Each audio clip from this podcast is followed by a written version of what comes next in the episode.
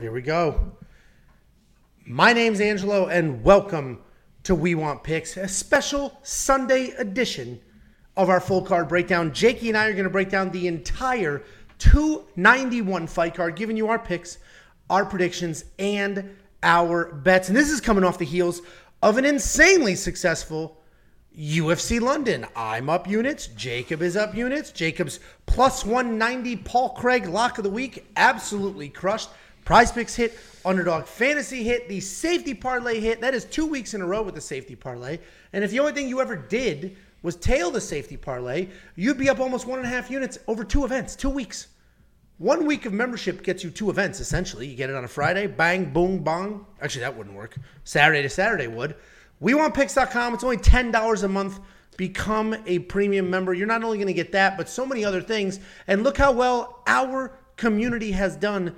Jakey boy, we have $37,000 in community winnings from last night alone. When I did my quick picks video, it was $27,000. But you see this big fat DraftKings $10,000 ticket right in front of us? That's from Churro. Churro sent us a message saying, I think this is the first contest I've won in my life. I almost changed my picks to the last second, but I held strong. Thank you, Angelo and Jacob, Paul Craig, lock of the week. Our community is absolutely crushing it. These are only premium member tickets. So that means $37,000 came from only premium members. And if you go back to every video, we have similar numbers week in and week out. And that's because we have the sharpest community in this space. Join them, be one with them, get the same tools they have, Touch like them. the line movement tracker. Touch them, squeeze them. The same tools- Consensually. same tools that they have access to, like the line movement tracker. This can give you opening odds, current odds, win probability, and line movement for every single fight on this card. We now have the odds for all the fights. Odds for Jake Matthews dropped. One fighter's line flipped. Four fighters have had 20% movement or more. And again, if you watch my quick picks video this morning, it was only two fighters. So some lines have moved Who flipped? today alone. Um, the only favorite to dog flip is Derrick Lewis. He's the only flip on the card. And then four fighters have had 20% line movement or more. You're also going to get detailed data, analytics, metrics, 38 columns of information that you can use to find your spots to avoid landmines. And the theme here is it's not just some dumb dick Patreon that you pay a couple of bucks to and he gives you five bets and oh i'm going to give him for free anyway but if you sign up for my patreon you'll get him three days early. It's not that. It is a full suite of tools insight information a draftkings optimizer literally anything you could ever need sitting down to get ready for these fights. We want picks.com it is only $10 a month. It is the greatest value in this space you know what else is an incredible value? Thank you for letting me do this, by the way, Jacob. You know what else is an incredible value? I will send you 50 bucks. The only thing you need to do is sign up for with any one of our betting partners at wewantpicks.com slash bets. If you use our link, if you create an account, make a deposit, I send you 50 bucks. It is literally that simple. We pay out thousands of dollars every single week. It's affiliate marketing. They're going to pay me. I'm going to snip, snap, swipe off a piece of that, and give it right back to you. Kat slash bets. I knew I couldn't. I knew I couldn't get through the whole thing without you being. fancy feast. WeWantPicks.com slash bet. Sign up, make a deposit. I'll send you 50 bucks. Guys, before we jump in this card, thank you for being with us. It's the special Sunday night edition. I've got some travel this week, so we weren't going to be able to do it Monday or Tuesday. And you know how important this is to me, guys? I, you guys know how much I love hanging out with the neighbors. I got out of my neighbor's pool while my children were crying because all they wanted to do was eat pizza with their friends and swim so that I could come here and do this. I didn't even drink today. No drinking. I did not drink today because I knew I had to do this tonight. What the hell are you looking at? I'm saying right now, I, I was just noticing literally how fucking beautiful Matt Semelsberger is. I mean, that's like one of the best pictures. I pray to God he uses that for every social media. What I mean, that's one of the best pictures I've ever seen. He just And that- photoshops a suit on him for his LinkedIn. Literally, I, I would do that. Just the, what the generative AI in Photoshop now put me in a suit or whatever. And then I was like, oh, you know, oh, he is what it is. But then I was like, I was doing this because if you cover his hairline to his eyebrows, he's a fucking great looking dude. Like you get Oh, rid yeah. of the hair, nice strong jaw, nice pretty he- eyes. I mean if he shaved his head, if he shaved his head, actually, it'd be so. Yeah, he looks like he could be good. Yeah. Shaved head. just two good-looking dudes going at it. That's what I like my Saturday You nights did to start same- off with. You did almost the same spiel last time Matt Semelsberger fought. That it Really? was too good looking. Yeah, who did he fight last? Oh, oh no, it wasn't last fight then. I forget who it was, but he fought somebody else. You're like, these are some handsome guys. Was it Jake Anyway, Matthews? I don't know. Uh, probably. Good we got looking a, guy. It is. It is Jake Matthews. We got a twenty dollars super chat from Evan Mouse. Mouse. Mice. Oh What's my up, god, guys? don't read it. Great weekend. I love what you. Now I'm reading it slow, like I'm. I love what you guys do, Jacob. I'm not gonna lie. If you would have told me Craig KO, I would have started your psychiatric paperwork. What a win for lock of the week. Jacob's lock of the week pulled through. You know, we've only had one submission win ever for lock of the week, and Paul Craig gets a lock of the week win, and it's not a submission win. The only one, and the only one ever was an almost not even a submission. It was Bueno Silva tapping Stephanie Egger, and it, Stephanie Egger tried to get out of it, being like, "Oh, I didn't tap." Oh, I remember that. Um, all right, you ready to break this down, Jakey boy? You ready, Jakey Boombots? I don't know. it's a uh, it's a Sunday, so let can we just also say as well that things can change. We are doing this on a Sunday, a little bit earlier in the week, and things can change throughout the week. If we're noticing something, because I always watch film still as we progress through the week, so picks are allowed to change. Like I, I start off Sunday with Andre Muniz as my pick, and guess what? I woke up Monday feeling fantastic, feeling feeling very fucking Scottish. You know what I mean? I heard those I bagpipes playing. woke up, ate a Scotch egg, and said, "You know what? Today's a new day. Let's get after it. So this is uh, earlier than normal, so things can change. So keep keep I'm checking not. back. A, there, there's there's like almost no fights I'm on the fence about, so not much should change for me. But let's go ahead and break down this card. Opening up UFC 291, we have Matt the Semi Semelsberger taking on Uros Medic. And Matt Semelsberger's 11 and 5 overall, 3 and 2 in his last five. He's coming off that grappling loss to Jeremiah Wells. He's taking on Uros Medic, 8 and 1 overall, 4 and 1 in his last five. He's coming off that KO win over an old Omar Morales. This should be a really fun fight because Matt Semelsberger is an aggressive striker. He is going to march forward, light up your legs, light up your body. He has a ton of power in both of his hands. He has nine knockdowns in eight UFC fights. The marching forward can wilt some people who don't like that pressure, but it can get him in trouble at times too. He'll just walk into stuff. He'll get taken down or he'll just walk into right hands. He's coming off that loss to Jeremiah Wells where he knocked Jeremiah down twice and still lost that fight because he was taken down six times and he just could not handle the grappling pressure or top control. He's taking on Uros Medik. This guy is powerful, not Medic. as. There's no H. That- that- that's impossible. That's impossible. There's not an H. Impossible for a plain yellow Oh, pumpkin that was a to mistake. become a golden carriage. You know what movie that is? You should remember.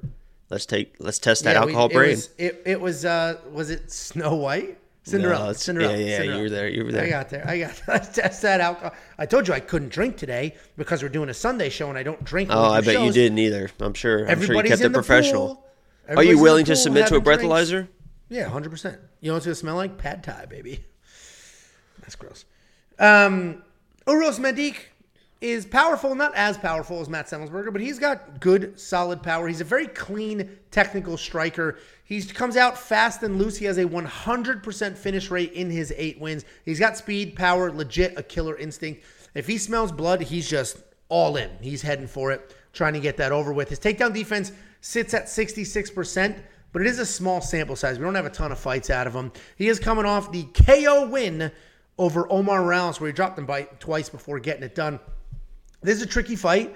Both fighters are tough strikers with power. Semelsberger probably has more raw power. He'll definitely have the grappling advantage, but he is not the more technical striker. The more technical striker here is 100% Uros Medic. He's going to be a better striker, a faster striker. If Semelsberger gives him room to work, Uros is going to light him up, but I don't think Semelsberger will give him room. I think he's going to get it done. I'm very confident in him. I have a half a unit at minus 150. I think he's going to come forward. I think he's going to grind. I think he's going to wrestle hard. So I am on the Matt Semelsberger side and got a little bit of a bet there. What are you doing, Jackie Boy? Yeah, I was kind of all over. I'm a big uh, Udo's fan. I don't know for whatever reason, and and he's really kind of molded his game and transformed his game because he came into the UFC and was like this flashy first round knockout, got a lot of first round knockouts, a lot of power, and was knocking people out like crazy. Realized that maybe that can't work quite as well as you work your way up the ranks. And in his last fight, he was very, very patient against Omar, was kind of hiding his power, just touching, touching, touching. And then once he found out that he had the timing, he had the range, then he laid on the power and was able to get Omar out of there. But what I see in this fight is a guy Matt Semelsberger who is very, very durable. I think is going to have the power advantage. But the thing that swayed me the most is this is short notice coming up in weight for the medic, or for the doctor, not the medic, for the doctor in this fight. And I think that Matt Semelsberger has good enough wrestling that he can kind of stifle the striking offense of Udos, get physical takedowns, and hold the smaller guy down to win this fight. If he wants to strike, I think he's tough enough that he can strike with Udos, but you know, I think the path to victory here is get those takedowns, get the control, and uh, kind of grind this guy out of here. Because even though Udos was in the second round of the last fight, he was looking good. There was no real wrestling in that. I mean, these strikers, when you get them down, you can get them tired pretty fast, especially being undersized. So I am swaying back towards the Matt Semelsberger side, but I respect the uh, striking of the doctor for sure. 100% is the better striker. Matt just has insane power, and we see how durable he is. I mean, he was taken down six times in his last fight kept going up, kept moving forward, kept trying to make stuff happen, swinging that power, kept that power late. So, uh, you know, and we've seen his chin hold up in the past. So Matt Semelsberger should be able to do it. I have that half a unit bet at minus 150. You don't like that? On Semelsberger? Yeah, the odds have already shifted. That's decent value now. Um, just tell me you like it. I'm just looking for your approval. That's it. Well, let me see it again. I haven't seen it. Shut the fuck up, dude. If you want to check out that, oh, I thought I, I was checking because I thought I placed a bet on him too. Yeah, I, I don't mind that bet.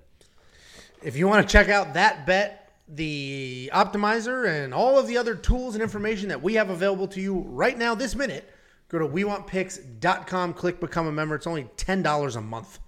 Uh, it's insane that ten dollars a month. If you can find somebody out there with a better product at that price point or even close to it I'll give you a month for free because it don't exist. It just it don't exist.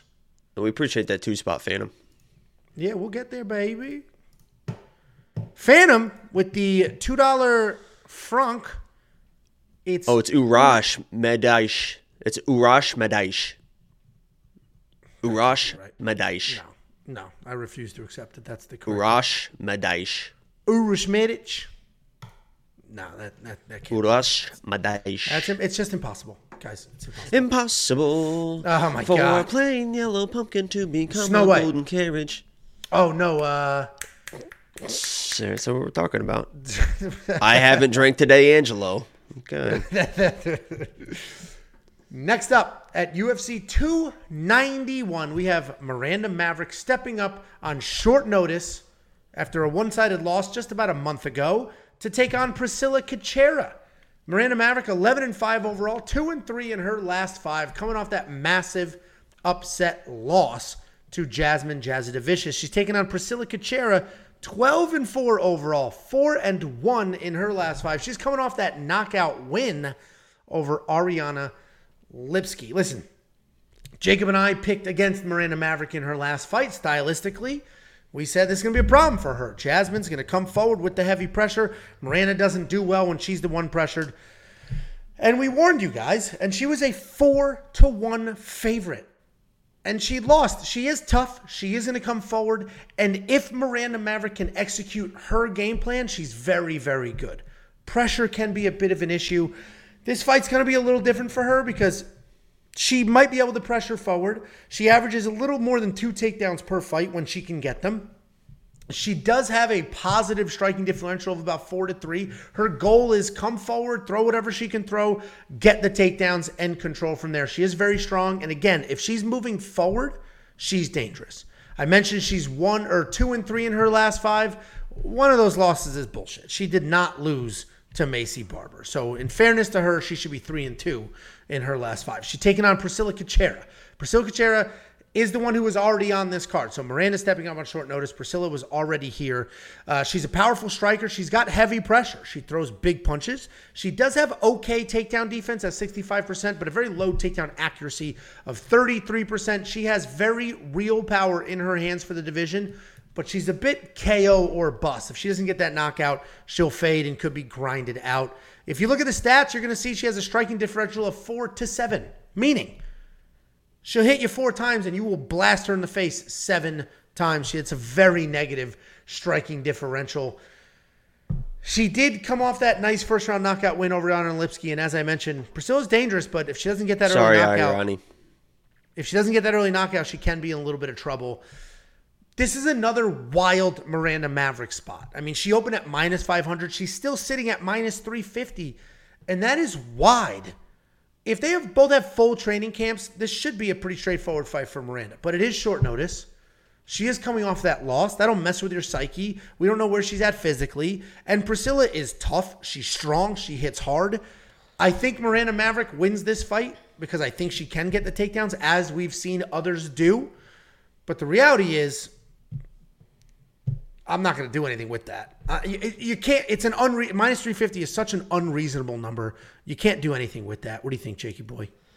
Yeah, I mean the play here, and I don't know what the odds are, but I think it's going to be the, one of the best values on the card, no matter what it It's Is going to be inside the distance decisional action for Priscilla, because as you mentioned, Priscilla is extremely tough. I mean, her nickname is the Zombie Woman or the Zombie Girl, whatever it is, and there's a reason for that because she can just work through any situation. I know she was submitted by by Gillian, but even in that fight, you saw her kind of working through submissions, the grappling position. She has very good submission defense, typically, as you mentioned, decent enough takedown defense, and in the striking, she wants you to hit her. I mean, she just walks you you down with that right hand cocked back, and she'll just eat, eat, eat, and hope that you overextend. Because the second you overextend, she's coming over with that right hand, and she's to put you out. And Miranda Maverick is a girl, as we've seen her past fights, she will strike. She will engage in the striking. Her striking is not very good. I mean, just is not, especially against a girl that can counter strike and hit as fast and as hard as Priscilla. If Jasmine, if Priscilla is hitting Miranda the same way that Jasmine was hitting Miranda, Miranda is going to go to sleep in the first round. She needs to get these takedowns to win this fight. I don't think that she her takedowns are good enough, especially early, because Priscilla's takedown offense early is even better than is late. And I think that if she gets stuffs a few takedowns, Miranda will fall back to the striking. She's not going to go all in on the wrestling, and she's going to get in trouble here. I'm going Priscilla uh, for another upset win against uh, Miranda Maverick. I just don't. Miranda Maverick's striking just is. It's not good at all, and Priscilla knows how to find those spots. I actually am pretty high on Miranda. I think I've picked her in pretty much every single fight outside of her last fight, and the only I think I picked her to beat Erin Blanchfield. The only reason I didn't pick her against Jasmine is because Jasmine has that insane forward pressure, and Miranda doesn't do well with pressure. That's you know I I, I think her striking's a lot better than you do. Um, and I think she's actually talented. I just, you know, styles make fights, and you literally can't win them all unless you're going to be the champ. So it is what it is. She's still very um, young too. I mean, isn't she only like 25 or something? I mean, she's extreme, especially for all this experience she's gotten. 26, yeah. Yeah, for all this experience she's had. I mean, she's got experience as most of these girls do at 34. She's only 26 years old. So well, right here, Priscilla Cachoeira, 12 and 4, 34 years old. So yeah, exactly the same.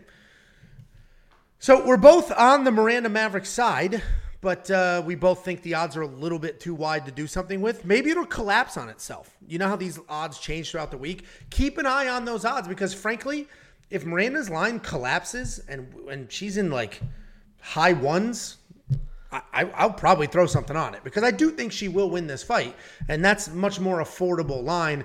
If you want to be alerted when things start to change, when we start to place bets, when the lines are starting to move, Become a premium member, then make sure you have linked your Discord on the account page. Just click account, there's a link Discord button. Our Discord is 100% free. Any of you can join the Discord whether you're premium or not.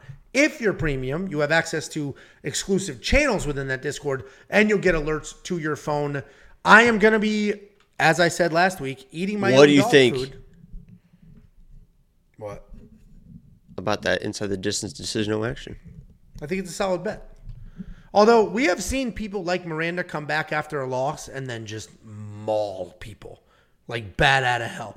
I don't I, think that's she's not really. Happen. She's not really like a submission. Like obviously she yeah, will work. She'll, yeah, she'll she'll work for submissions and she's opportunistic, but she's not like hunting for submission. She wants control. She wants whatever. And against a girl like Priscilla, who already has pretty good submission defense, that just feels like it's just going to be a, a grind out win for Miranda, or Priscilla's going to knock knock her lights out. No, that's a solid bet. When those props drop tomorrow, we'll take a look, or maybe they'll drop. She's a huge dog. I mean, you could that might be plus one uh, one twenty five, one fifty. You get plus money. yeah, and she and she is a finisher.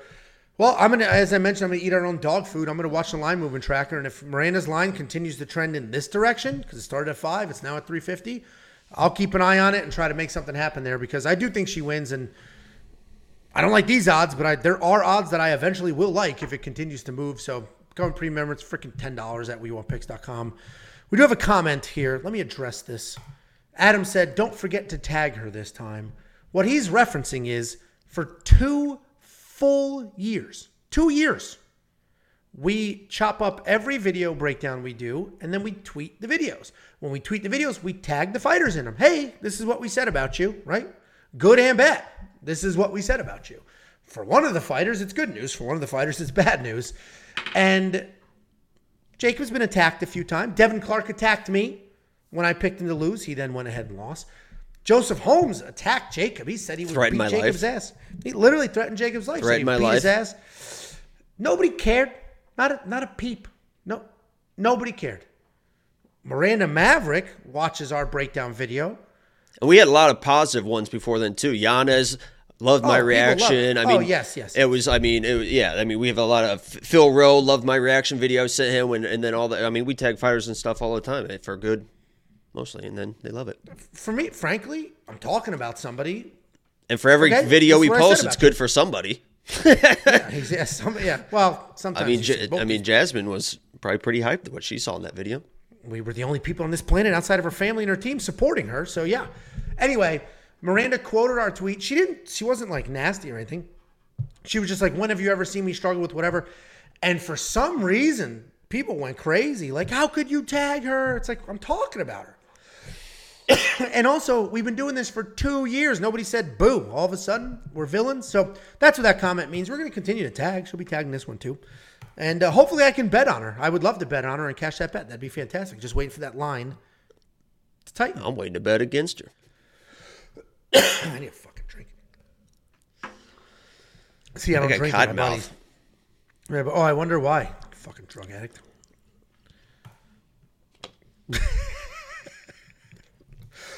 I'm choking on something, man. I bet you are. Bet that thing's deep in there. No gagging. There it is.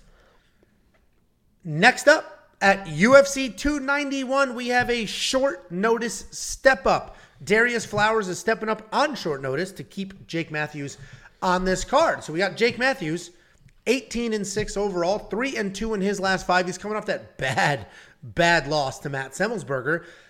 And he's taking short notice step up Darius Flowers, 12 and 5 overall, 4 and 1 in his last five. He is riding a nice four fight win streak into his short notice UFC debut. Jake Matthews, well rounded guy. He's got solid wrestling, good grappling, a nice variety of strikes. He'll work angles really well, and he has no problem mixing up body shots and head shots. He's averaging almost two takedowns per fight. He has solid striking differential of 3 to 2 and some very real power in his hands. But he is coming off that very bad loss to Matt Semelsberger. He was dropped three times. He was taken down three times. He was completely out of sorts and just looked like uh, he just did not look like himself in there. It was a, it was bad. And then he Bad retired. situation. Oh wait, that was Jimmy Crute. Uh, uh, you know what's so funny? They're basically identical fighters. Whoa, whoa, I mean, you relax, dude. Jake Matthews is way better than fucking Jimmy Crute. Holy shit. They have very similar style. Jimmy just retired and all that crap, but before that, Jimmy was very, very good. They're both grapplers that think that they're strikers, but Jake's actually a decent striker. Jimmy Crute was never a good striker. I thought Jake was going to beat Matt Semelsberger. Obviously, he didn't. Uh, but he is Jimmy Crute's got the worst striking literally in the UFC, man or woman. I don't care. He literally does.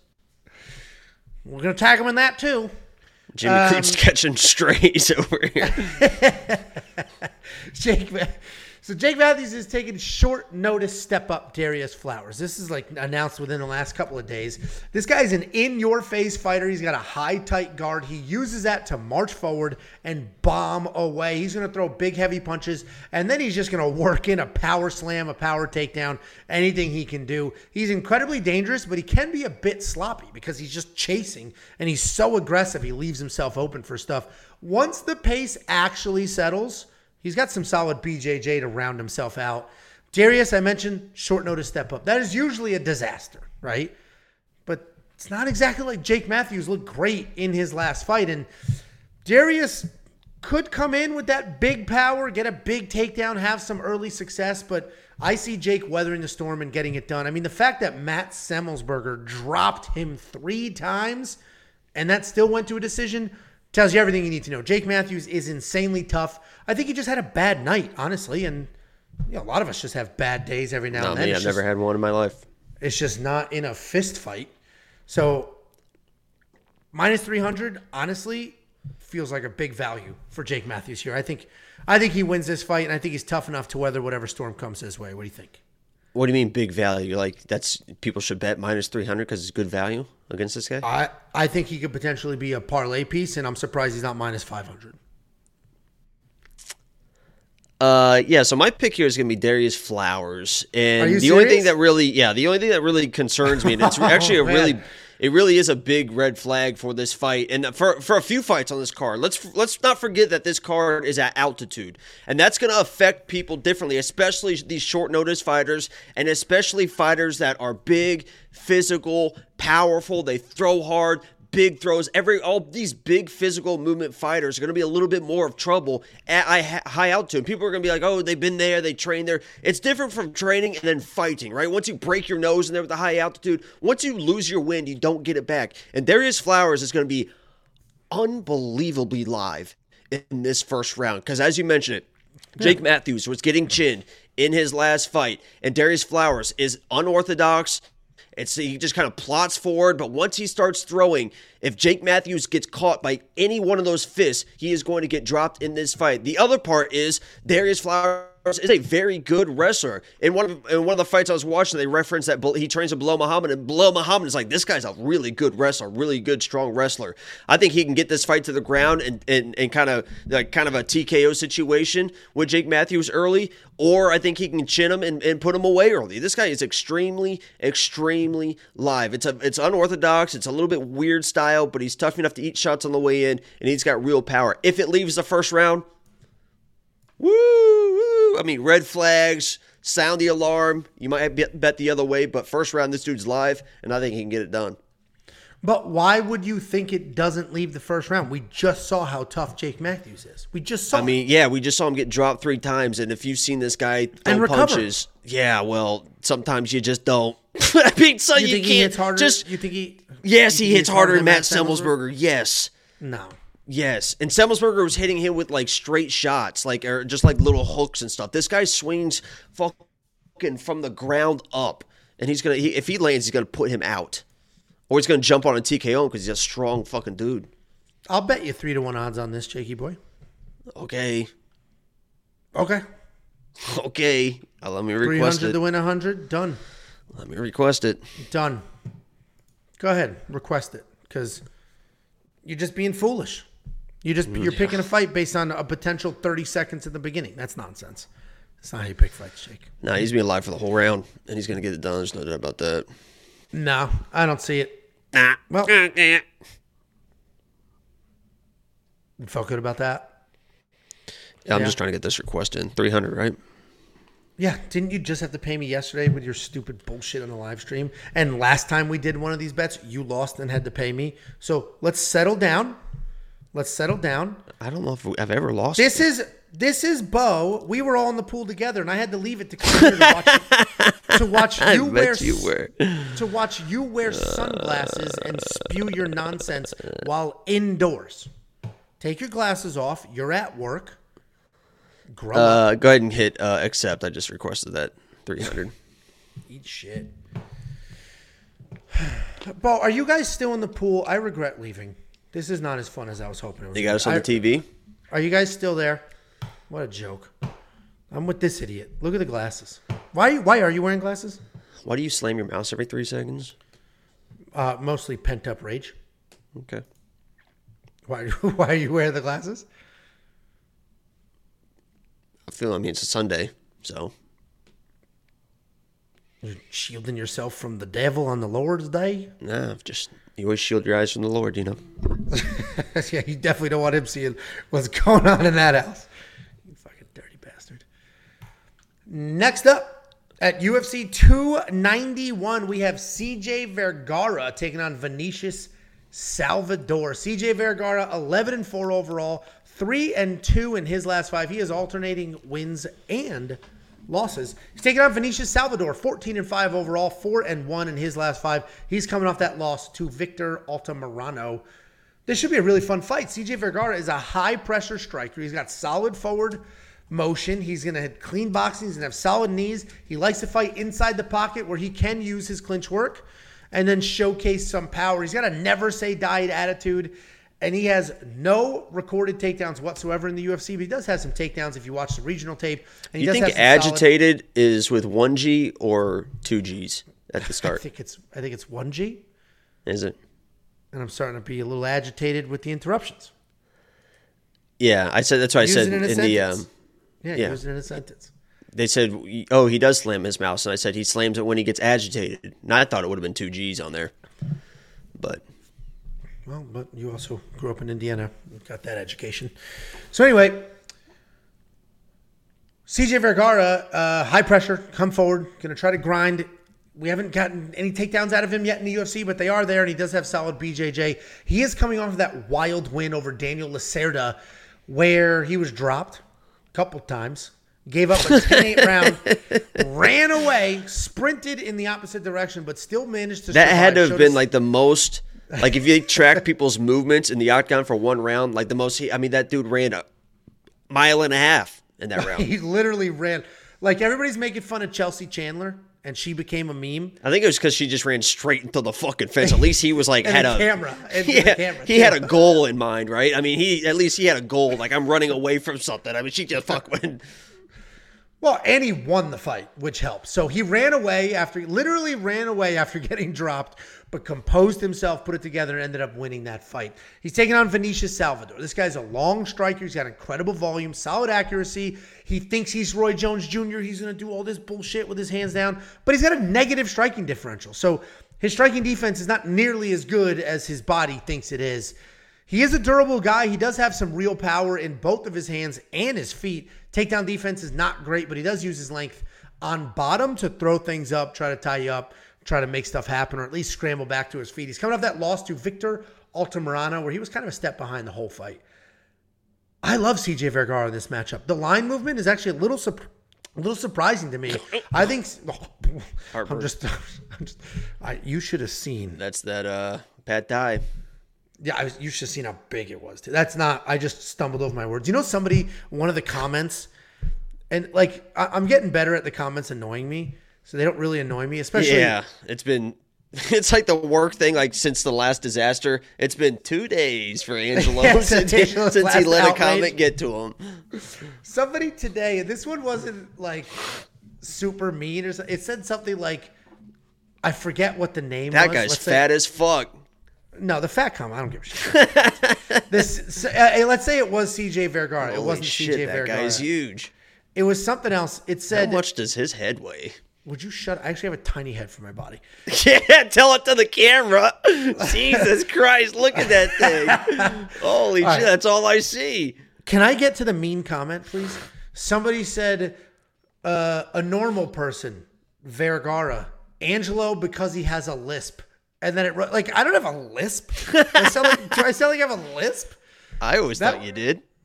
Shut the fuck up. Anyway, anyway, Nice back to you the just fight. realized it though. I think CJ Vergara gets it done. I love him in this spot. As I mentioned, the line movement, closing makes no sense to me. I think his forward pressure is going to be too much. We know how insanely durable he is now. He's got good BJJ. And Vinicius is going to be backing up. CJ's going to be staying in his face. I like CJ to get this done. I think CJ's going to do it. And um, I'm going to keep watching this line movement tracker. And if this keeps shrinking, I eventually am going to hit it because I, I think VJ's, CJ's going to get this done for sure. What do you think? My mouth's just so dry, man. Just so dry. I will let everyone in on a secret, and I told this to Angelo already that if Paul Craig did lose that, that fight and we were on this wild streak for lock of the week, I was going to make Vinicius Salvador the lock of the week this week just for the memes because he is hashtag team Ribas. He trains underneath Amanda Ribas' father. By the way, Amanda Ribas is on OnlyFans now, so I got nothing left in life to live for. I don't know why. I mean, that just crossed my mind. Put that on the thing. So she's on OnlyFans now. So fucking, this is a tough weekend for me.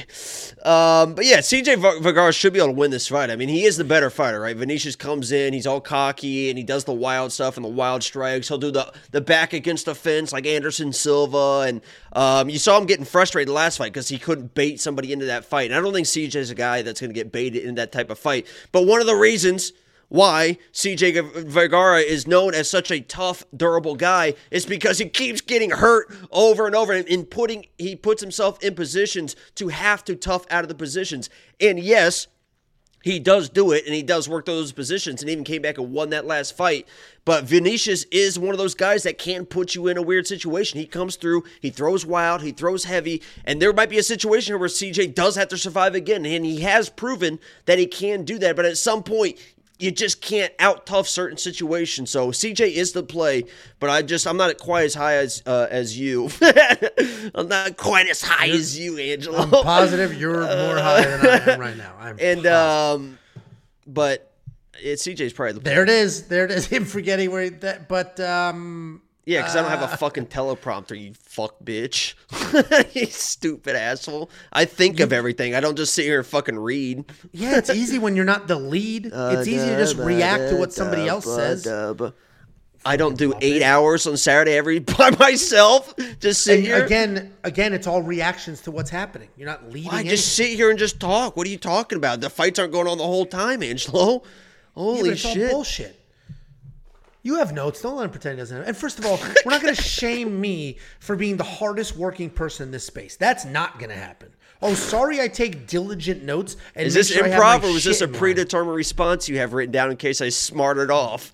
I have a whole fucking word tree. If Jacob's a fuckwit, right? Say boom, this. Boom, boom. Yeah. Teleprompter. If he's a super fuckwit, you're like Tony Stark with those hair. things.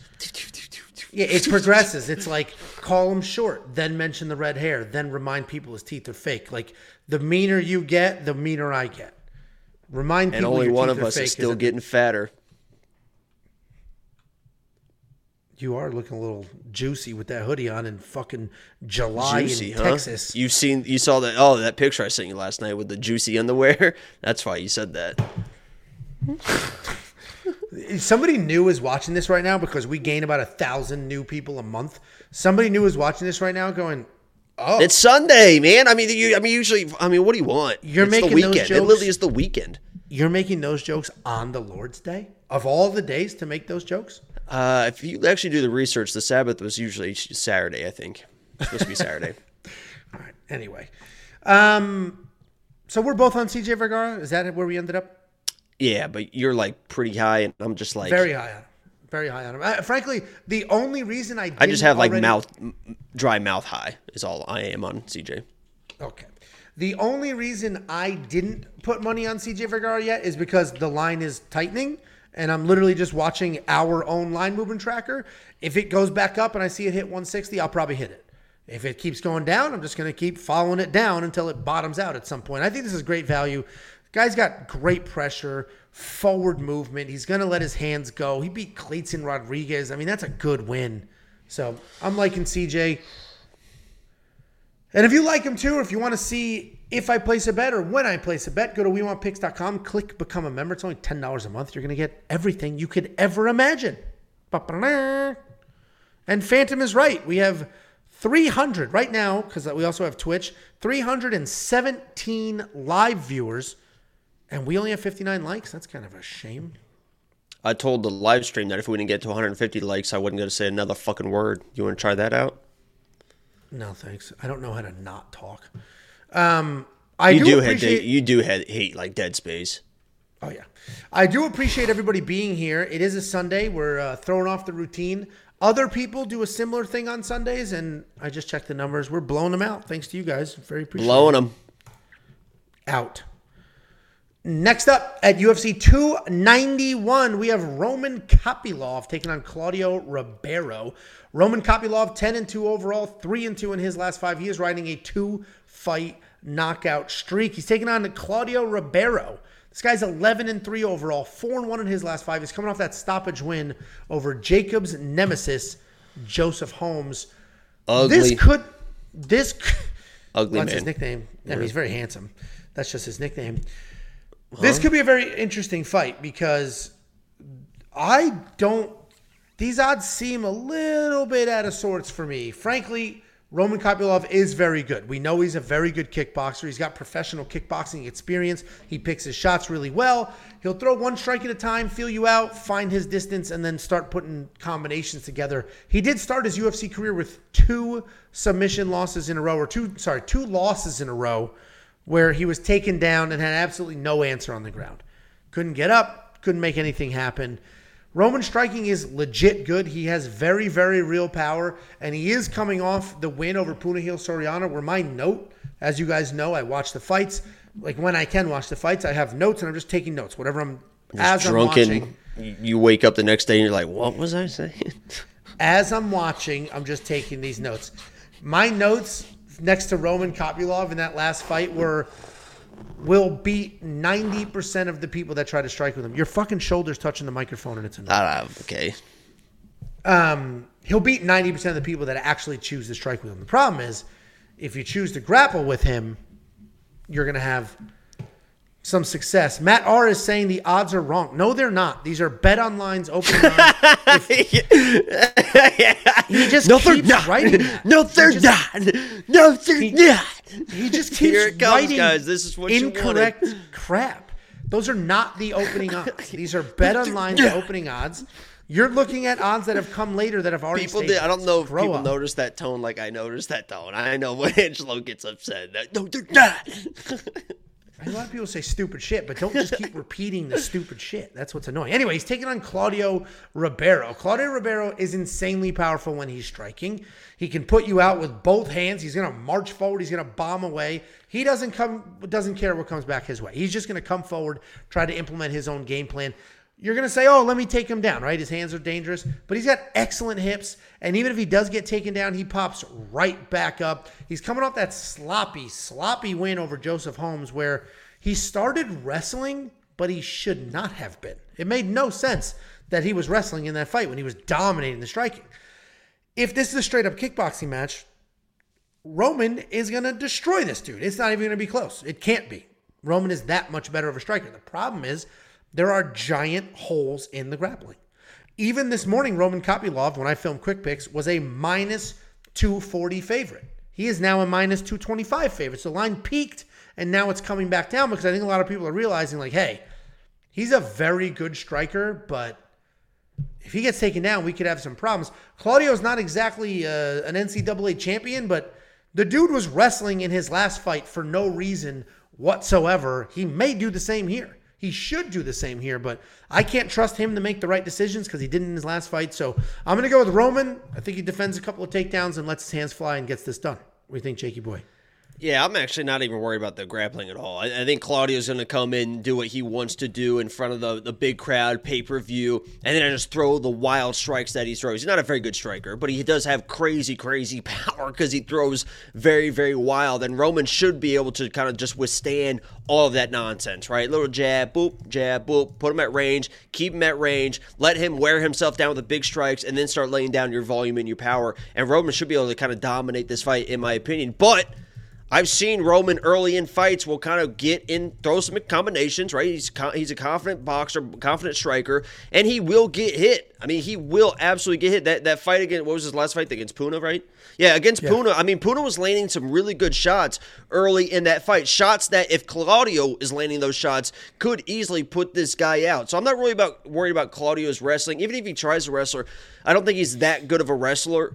And and, and Kopylov showed uh, at least against Puna at least that he he has started to clean up that side of the of the um, the uh, attributes of his fighting style. So I'm, I'm pretty high on Roman in this. I'm going to be a little bit worried early, but once this, especially at elevation, once this gets past like the I mean, the three minute mark, maybe halfway through the, the, the first round, I'm going to feel way better about Roman because I think Claudio can gas the kind of that hard the way that he fights. Yeah. That's it. That's the breakdown. Pretty simple. I agree with you. I agree with it. Do you like these odds for Roman? uh, I just want to read that in like your voice, but I won't. Um, I don't know if I like it that much because I think Claudio is very, very live, right? And I'm this card in general. I I promise you, this is going to be my least bet card of of of the entire year because I saw what happened at Elevation last time they were there, and every fight after the first round turned into like a 50 50 slugfest, sloppy slugfest, and those fights can go either way. I, I, I, I, I, so I'm staying away from it, but I do like Roman in this fight. He's a tough dude, too. Yeah, eh, my my issue is the holes in the grappling. You're not that worried about those? No, I don't because I don't think Claudio Claudio's like a like a he's not shooting like nice singles and blast doubles. He's just slamming you against the cage and just trying to out physical you. And and Roman's a pretty tall dude, and he looked like he knew what he was doing against Puna, splitting the legs, doing all that stuff. So I don't think those takedowns are gonna work. Yeah, I hear you. I agree. My only concern is slam the mouse. If, that's from Matt R. This dude is just like doubling down on incorrect bullshit. I can't imagine being that wrong about something and then just not shutting the fuck up. Hold on, let me erase crazy. this too. No more two days. day. Angelo already already relapsed on his. I don't let comments get to me anymore. Fucking thirteen minutes later, he's like, "Shut up, you petty you know little that, bitch." Showed reason, up complaining, was proved wrong. the the reason that one annoyed me is because he's basically saying that the, the information is incorrect. Call me fat, do it. Those aren't going to bother me. But don't say the information is incorrect. It's not. We have a we pay for a source that records all of the opening odds. That's what these are. If you're going to bitch, well, they move too fast, you're not going to get them. This doesn't say slow opening. No, these are the opening odds. I don't know what you're complaining about. And it's important to know the true opening odds because then you get to see that immediate movement. If you just look at the normalized odds, so what normalized odds are, here's a quick lesson for you. Opening odds are when they literally drop. The instant they drop, those are the opening odds. I'm bored already. They in in most situations, the odds immediately will fly in one direction or the other instantly. There's people I'm out there. Like a bird, I wanna fly away. There's people out there that that have bots and tools, and they pay people to immediately hammer lines, right? Then they correct. Once they correct themselves, they're normalized odds, wow. and then it's the public money that will move them one oh, way or the oh, other. Nice. The opening odds are very important to know because you mm-hmm. want to know what that initial drop was, that initial wow. spike. That's important to know because those are very sharp people spending a lot of money to That's get those crazy, lines. really. Anyway, Roman's line spiked, seems to be coming back down a little bit. I don't know what happened with your microphone, but did you touch the gain or something? It got like dumb loud quick. I didn't touch anything. Oh, dude, it's like something happened. It's definitely I, gain related. I, you, I, the microphone's locked. I can't do anything about it. I didn't. It literally's locked. There's nothing I did. All right, I'm gonna lower your volume. Uh, maybe it's not just me, or maybe it is just me. Other people, let me know. But Seems like his mic spiked. Anyway, the um, I'm gonna watch this line. If it continues to close on itself or gets below the minus 200, I may look at it. Yeah, other people are saying you got loud as hell too. I, who knows what you did? I literally, there's nothing I could do. literally, yeah, is I, I just had to lower it. Anyway, um, the, so, yeah. these are literally locked. I didn't even touch it, and they're locked. I literally have them locked for a reason. There's nothing to do. Maybe you clicked on your side, volume up on the. Uh, who knows? Uh, whatever. I didn't. I just sitting. I just sitting in my chair. Okay. Well, maybe it's just me. We'll put it back to normal and leave it alone. Anyway, this was a. This we're way off track here. We're both on the Roman side.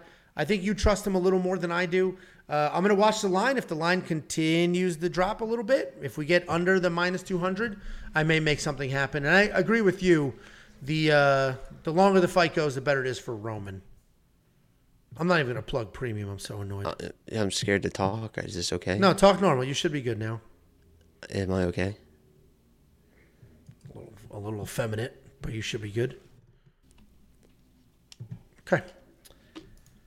Next up, At UFC 291, we have a very interesting fight. We have Trevin Giles taking on Gabriel Bonfim. Trevin Giles is 16 and 4 overall, 3 and 2 in his last 5. He's coming off back to back wins at welterweight. He's taking on Gabriel Bonfim. This guy is undefeated, 14 wins in his career, coming off an impressive win in his UFC debut. Trevin Giles is insanely athletic. This guy's going to make stuff happen. He's got good hips, decent takedown defense. He is a police most, officer. He is an officer of the law in Houston. And the most important aspect to his game, his most valuable asset, yes, he's very athletic, but it's his jab. He might have the best jab in welterweight. It is just there. He it's just pumping. has said himself that he has the best jab in the UFC. And I did not believe him until the last few fights. And I'm like, okay, I get it now.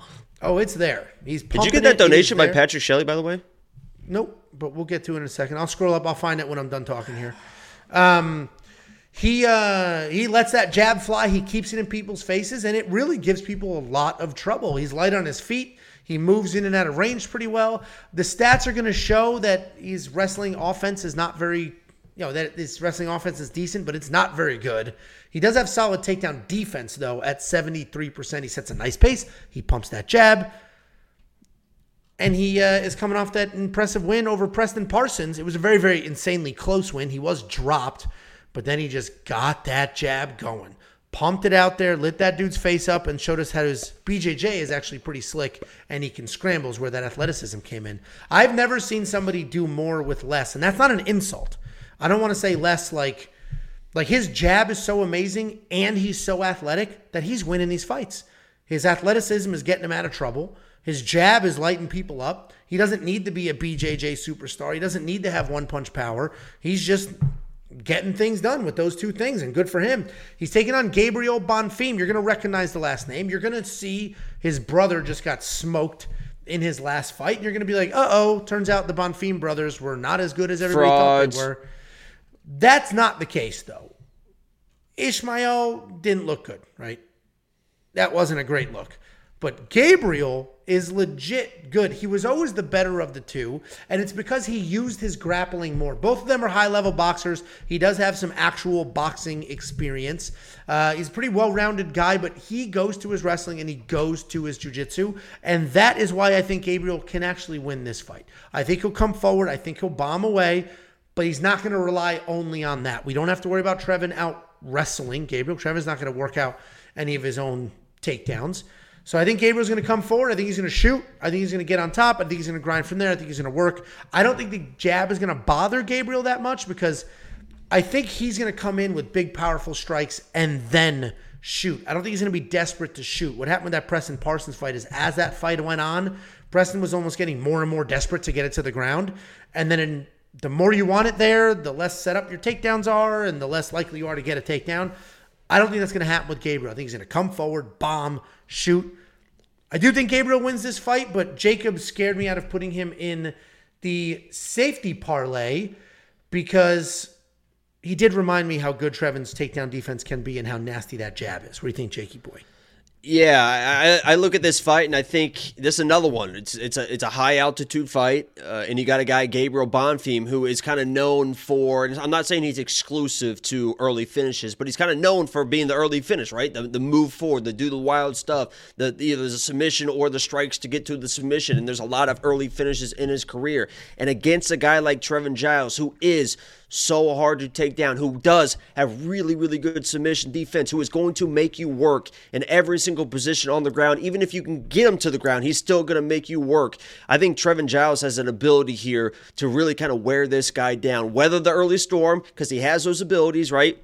He has been a little bit chinny in the past, but I mean, he's getting knocked out by people like DDP, right? At 185, he's now at 170. He came to 170 and opened up against Mar- Michael Morales, right? So, I mean, these are people that have knocked out other people besides just Trevin Giles. So, yeah, I don't, I don't think his chin's really going to be tested in this fight. He can withstand the, the, the grappling of Bonfim early, get him worn down. And we've seen Trevin Giles as an absolute dog, right? I mean, Preston Parsons, to his credit, and he was my lock of the week this week. And by the way, nobody knows Trevin Giles better than me. He has been my lock of the week before. I've picked against him for lock of the week. That was Preston Parsons because I thought Preston Parsons was going to be able to push a pace that would eventually break Trevin Giles. That's why I picked him. I think he can break Trevin Giles. Preston Parsons was moving forward, moving forward, was getting lit up, but that pressure was still there, and Trevin Giles did not break under the pressure. Was almost in full, he was in full mount in the third round to lose that fight. Got out of the position. I think he can just absolutely outwork Bonfim early and just break him down with that jab, and might end up with a late TKO, second or third round. I'm Trevin Giles all the way. Yeah, I mean, I'm not going to argue with it because I, I, while I am confident in Gabriel Bonfim, it's not the first time Trevin's going to pull off an upset. You're going to see he beat Roman Dolidze. We can all agree he did not beat Roman Dolidze. That was a bad decision. Lock of the week. Okay, I was watching that live with you in person, and you were like, "Uh oh, I lost." then, The old house. Haven't been invited Yeah. to the new house. How long have you been there? uh, like two months, and you have been invited Mm. several times, including this weekend for UFC 291, which you said you would come to. So, what am I cooking? I'll be Fightful? there. I'm not sure if I'm coming yet. Guys, if you want to unlock everything, we're both on the Trevin. We're not both on the Trevin Giles side. We both respect Trevin Giles. Jacobs think People, he gets. I don't think people understand how good his takedown and submission defense is. So yeah, Gabriel might dominate the first round. Like I mean, like be on top and grind him and stuff, but he he makes people fucking work. Yeah, like I said, I, I am not gonna trash Trevin Giles here because I he's insanely athletic, he's in shape, and he's got that that ridiculous jab.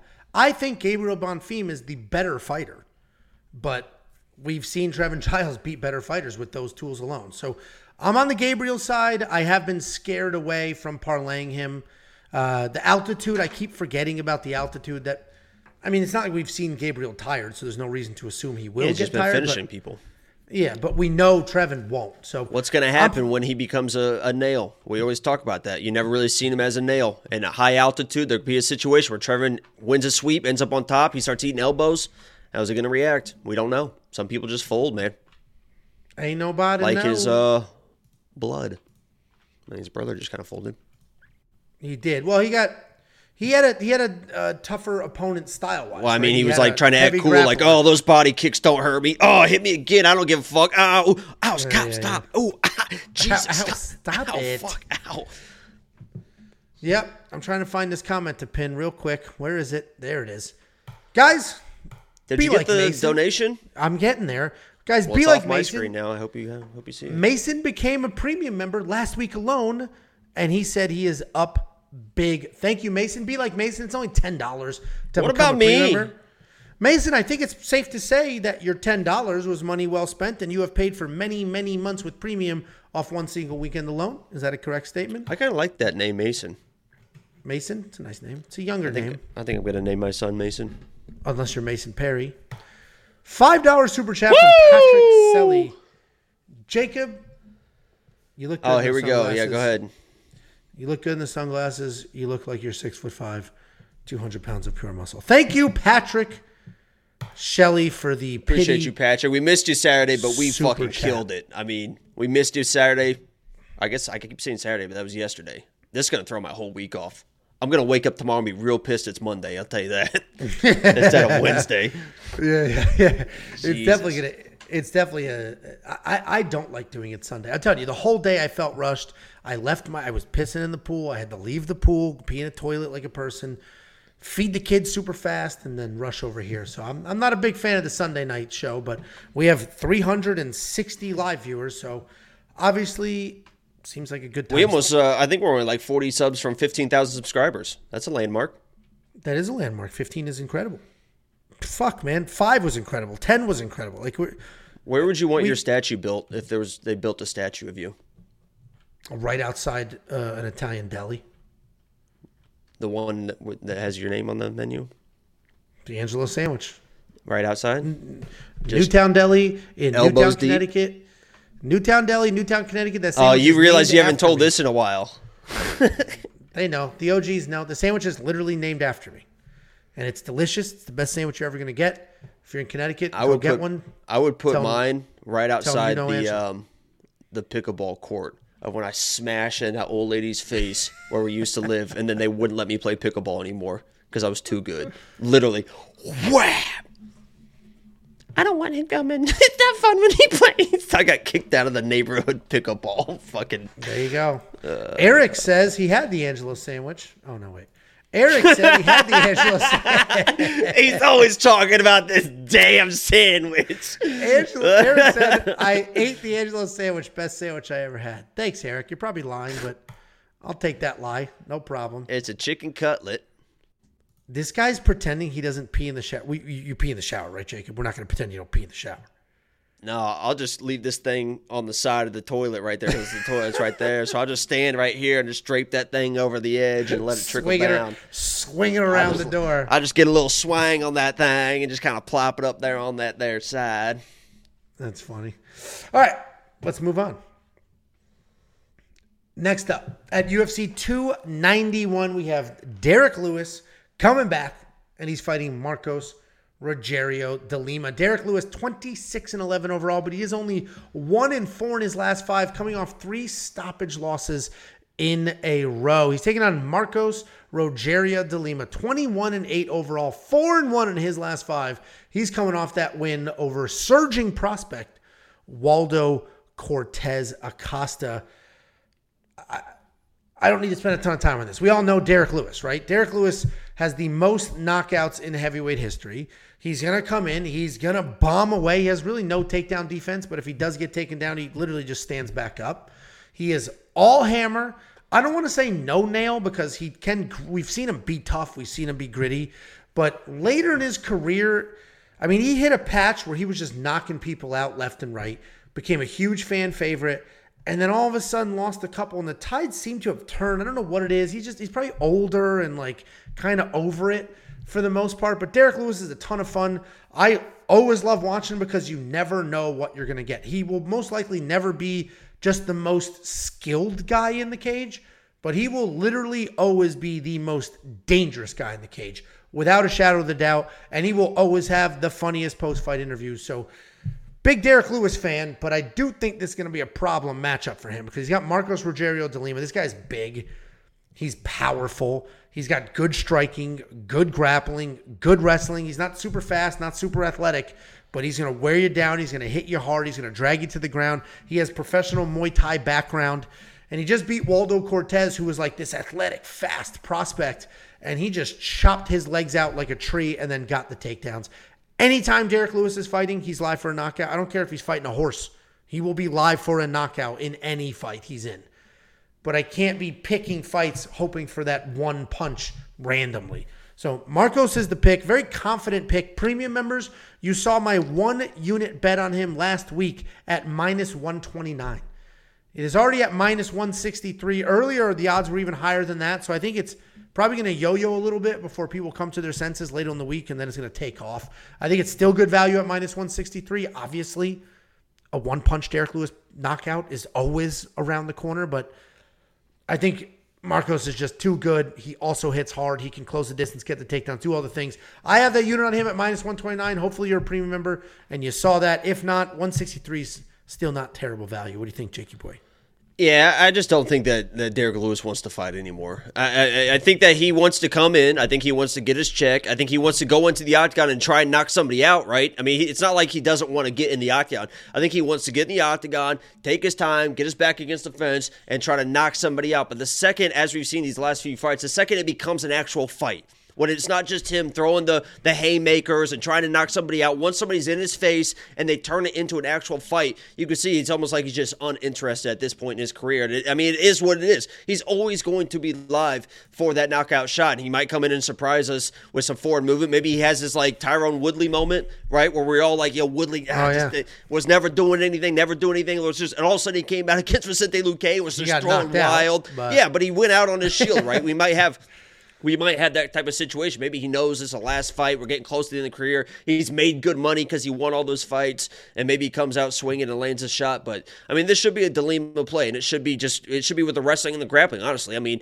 take your time with the takedowns because I'm sure Derrick Lewis can be ready with an uppercut. But you know, strike into it, get the takedown, grind on him, high altitude, yada yada, and uh, find a way to win this fight. But I mean, he's always gonna be live, and I respect him, and I like the dude, but. I just it just doesn't seem like he's really in it anymore. So I'm going to. I think that's a, I think that's a good way to put it. Yeah, because he's not. I mean, he's definitely not a pussy. Like No. he's, he's all man. He's not afraid to fight anybody, and he, He would love to get. I mean, he would love to go in there and knock somebody out. It's not like he's like, Yes. oh, I don't even want to go in there. It's like he would love to go in there and knock this guy head off. Yeah. Yeah, unfortunately, the insane amount of work that leads up to it is probably where the gap is. Remember before his last fight, people saw him jogging and they're like, oh man, Derrick Lewis 2.0. He's in shape. And they just looked exactly the same and nothing changed. Yeah, never forget the guys that every time a fighter is during fight week, they will always say they're in the best shape they've ever been in. Because I always see, I always see comments like, "Oh, so and so said it's their best shape, the best camp they've ever had." Every fighter leading up, nobody's like, "Oh man, I, I feel like shit." You know, I don't think I'm going to win this fight. Everyone's like, "I feel great. Camp was the best one ever." it's like Jesus. Yeah, hun- 100%. Um, and this could be uh, Esteban in the comment section. Why do I get the feeling this will probably go to this to a dis- to the distance?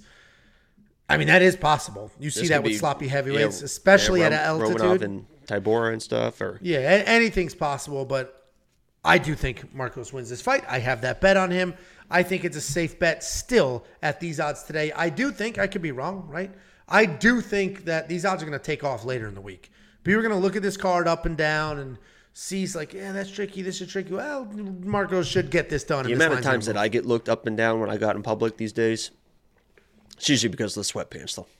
you don't go out in public. I'm, yeah, I can't. I feel like a piece of meat. okay. Kim, that's why you wear the sunglasses, just in case somebody peers through your first floor apartment window and recognizes you. Fucking poor loser. We want picks.com. It's only $10 a month. Jacob gets a chunk of that money. He can get him out of this basement apartment he's got going on. Just click become a member at the top. Frankly, we talk about the Honestly, you know what? What? We got to come up. I don't even know if I want to go to Brazil anymore. You just want to get out of the basement apartment? Oh, because Amanda let you down with the, with the Just don't. I don't know. I mean, my life is in shambles now. Finally had a good Saturday night on the live stream. I was like, because she she put on her, our Twitter, Instagram, and stuff, and was like, "Hey, I have new, it's kind of different news for everyone tomorrow." And I was on the live stream, literally showed that. I was like, "She's gonna announce that she's going OnlyFans. I guarantee it." And that's exactly what it was. It's it's like the sport uh, OnlyFans one, so I, it's not like an actual OnlyFans, so it's fine.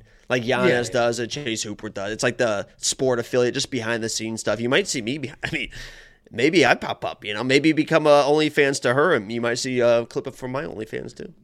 There you go. Congratulations. Um, but honestly, premium membership, we talk about all the things you get with it, but it's also just a great way to show support. If you appreciate the time, the content, everything we do, it's $10 a month, and, and we definitely appreciate that. So it's easy after a week as wildly successful as the one we had to be like, pay for the bets. But the reality is, pay because you enjoy the show, and if you want to show support, that's a great way to do it. WeWantPicks.com, just click become a member. $2 super chat. from Tony Begley, all caps.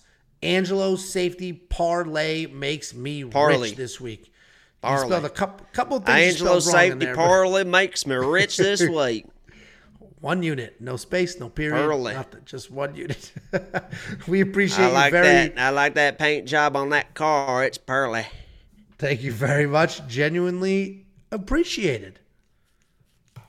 Next up at UFC 291, we have the main card opener. We have the nicest guy on this planet, Stephen Wonderboy Thompson, Michel taking on Michel Pereira. Michel's a Wonderboy good Thompson- dude. I'm sure he is, but we don't speak the same language, so I don't know. 17 and 6 overall, 3 and 2 in his last five. He's coming off the destruction of Kevin Holland. He's taking on Michel Pereira. Michel Pereira, 28 and 11, 5 and 0 in his last five. He's riding a five fight win streak. Wonder Boy's got that long karate style. He likes that nice in and out movement. He'll touch you up. He'll outstrike most mm-hmm. people. His striking defense is absolutely incredible. And if you keep a fight technical with Steven Thompson, you're going to have problems. If you try to crowd him, you try to bum rush him, he's going to use that karate defense, move out of the way, light you up, and you're going to have problems there as well. Steven Thompson is a hard go for a lot of people who just want to strike with him. His only two losses in the last four years have been to grapplers. People just diving at his legs nonstop over and over. But people who give him room to strike, sort of have a problem there. He's taking on Michel Pereira. This guy's a capoeira fighter. That's that Brazilian dance fighting. He's going to spin around. He's going to do the flips, the swirls, all the fancy things. Swirls. And earlier, earlier in his career, Was that sort of what improv or in the notes?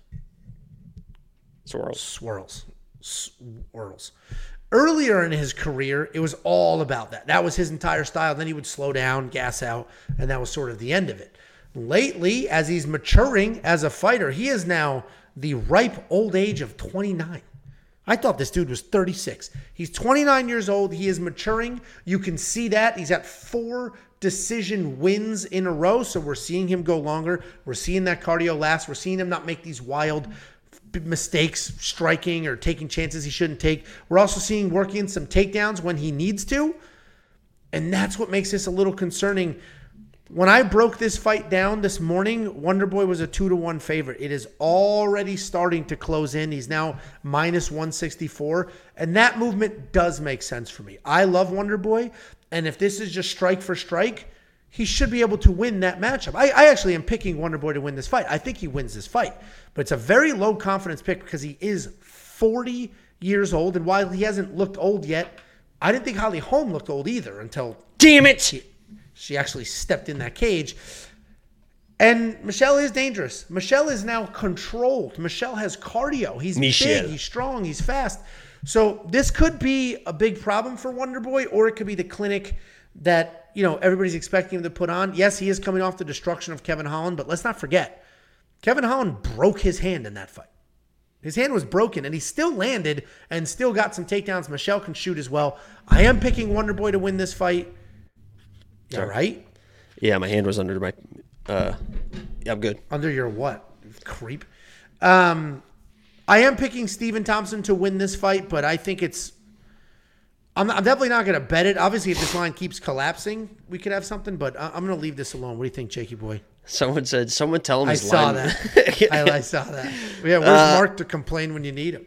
Um. Yeah. So, th- what I, and I've mentioned, I and I know I'm a broken record, but I definitely want to say it on this fight because there's nobody that concerns me more when it comes to fatiguing from high altitude than Michel Pereira because this guy will be dancing and be doing flips. This guy might be gassed before Bruce Buffer even gets finished saying his name because all of the antics, and that really does scare me to death because I feel as though if this was a three round fight in a normal location that I'm going to be I feel like I'm going to be pretty confident in Michel Pereira. I understand the the dangers that T- Stephen Thompson possesses.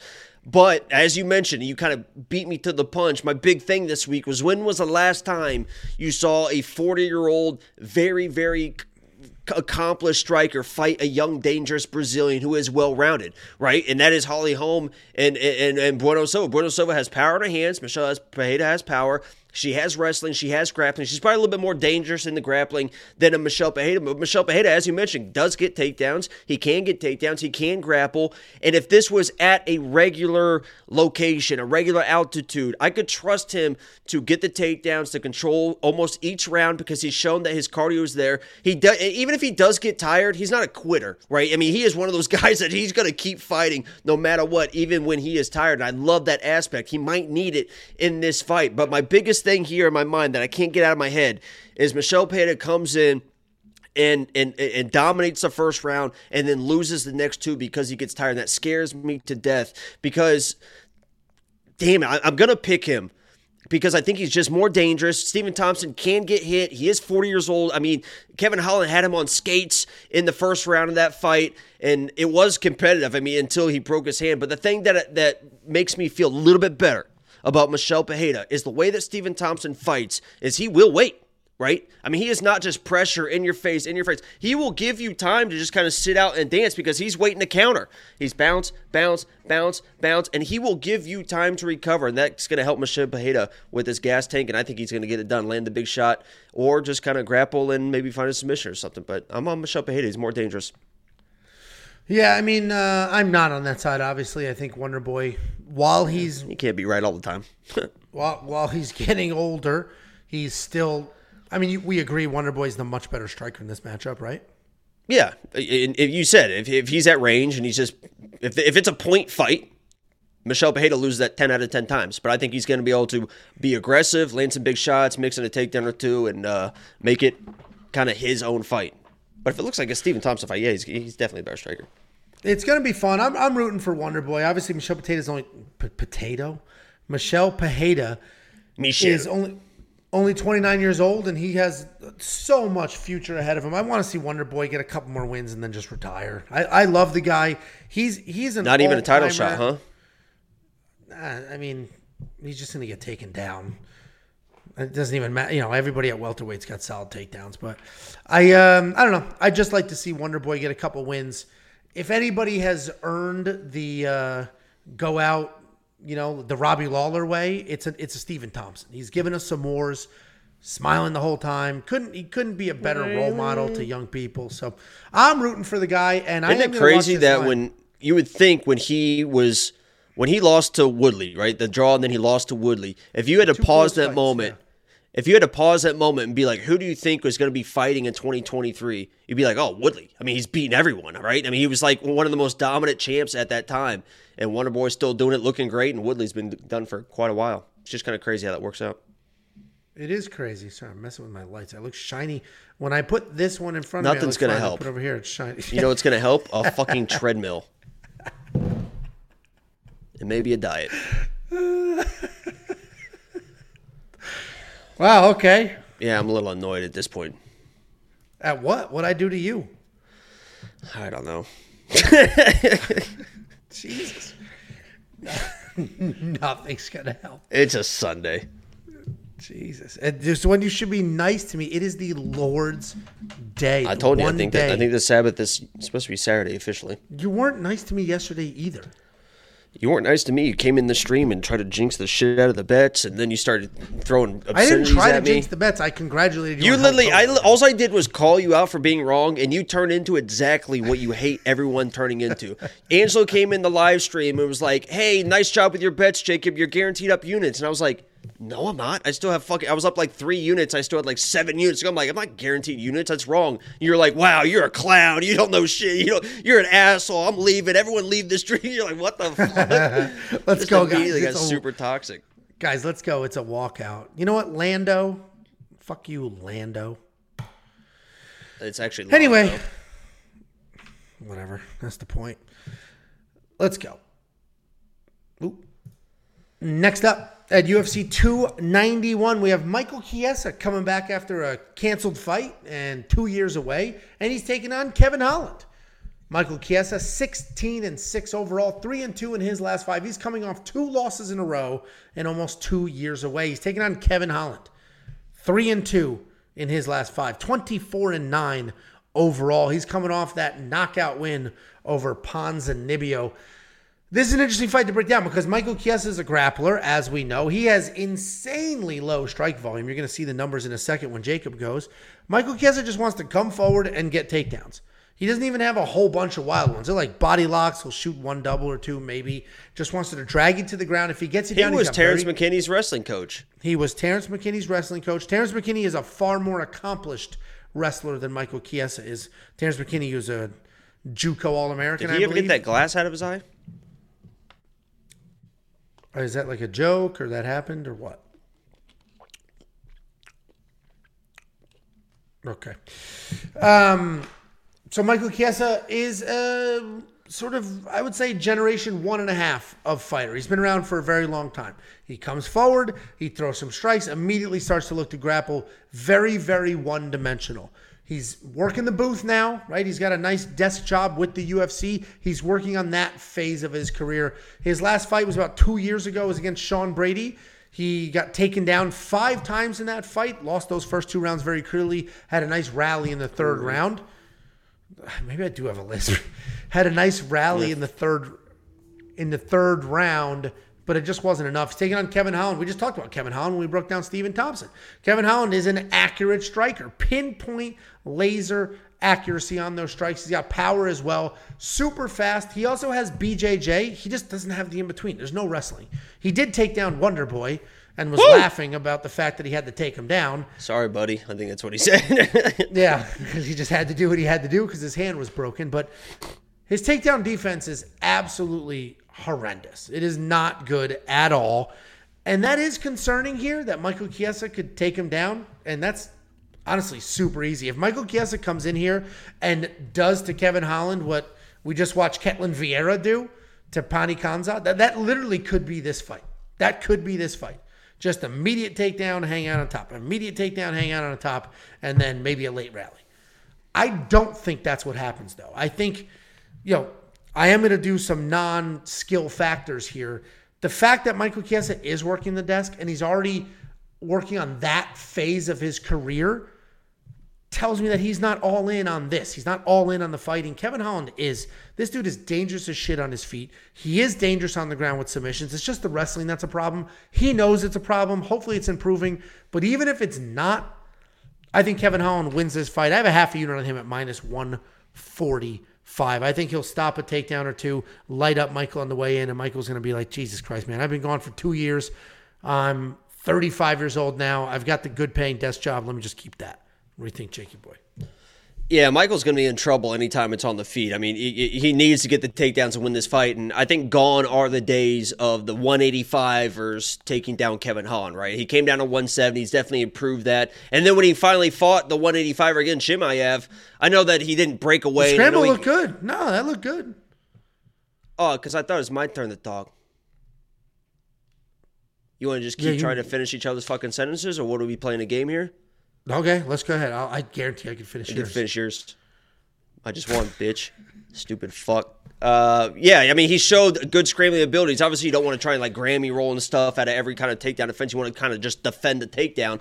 But Michael Chiesa's not going to be shooting a takedown like Chimaev. I mean, diving across the fucking octagon, you know?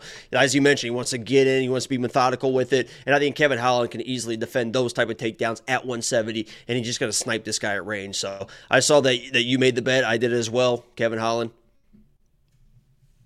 All right. I didn't. I, did, I didn't even know you made that bet. Did you do that like last week? I haven't updated a bet for you in a little while.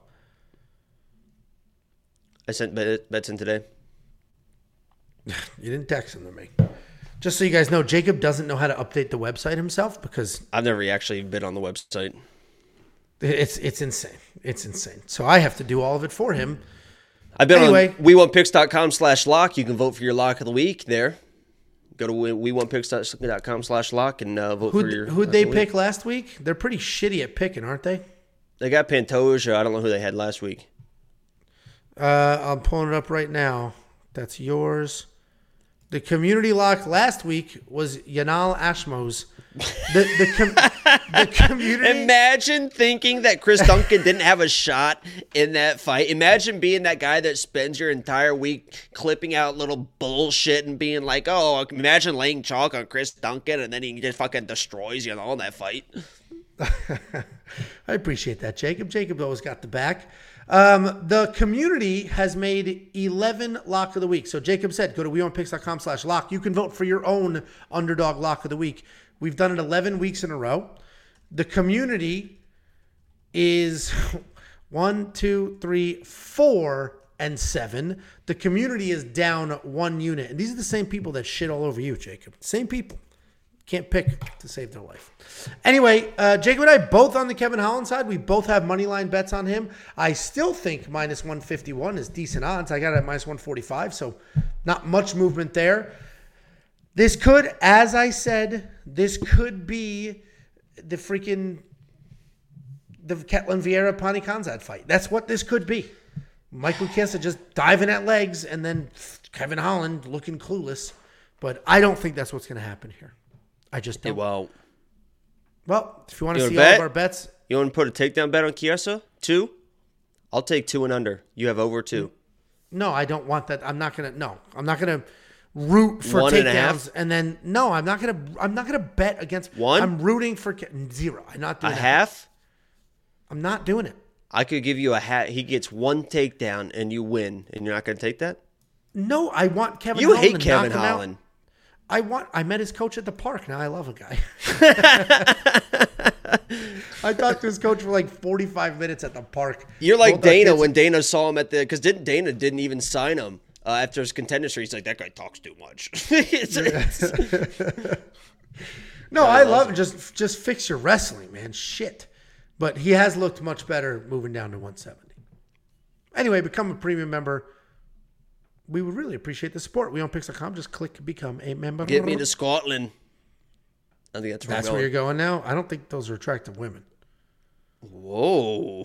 I don't know. I've never seen name a name a hot famous Scottish woman. Uh, I almost said Casey Anthony, but who's the Casey, King Casey is, is Scottish. She fights out Oh, of New Zealand, Scottish? but she's Scottish. Yeah, Okay, all right, there you go. Uh, Casey O'Neill. Casey Mm. Anthony.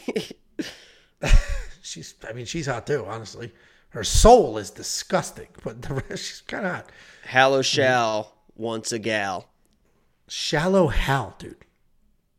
What did I say?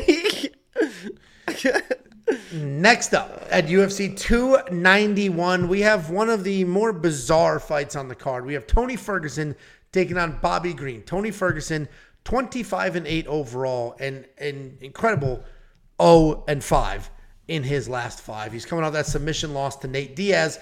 If you remember, that card got all shuffled, all sorts, and all of a sudden, Tony Ferguson was fighting Nate Diaz.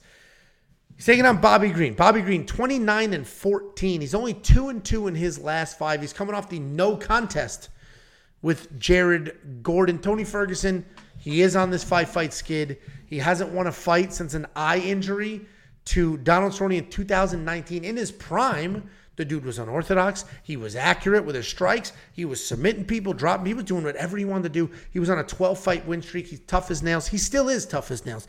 He's got insane mental fortitude.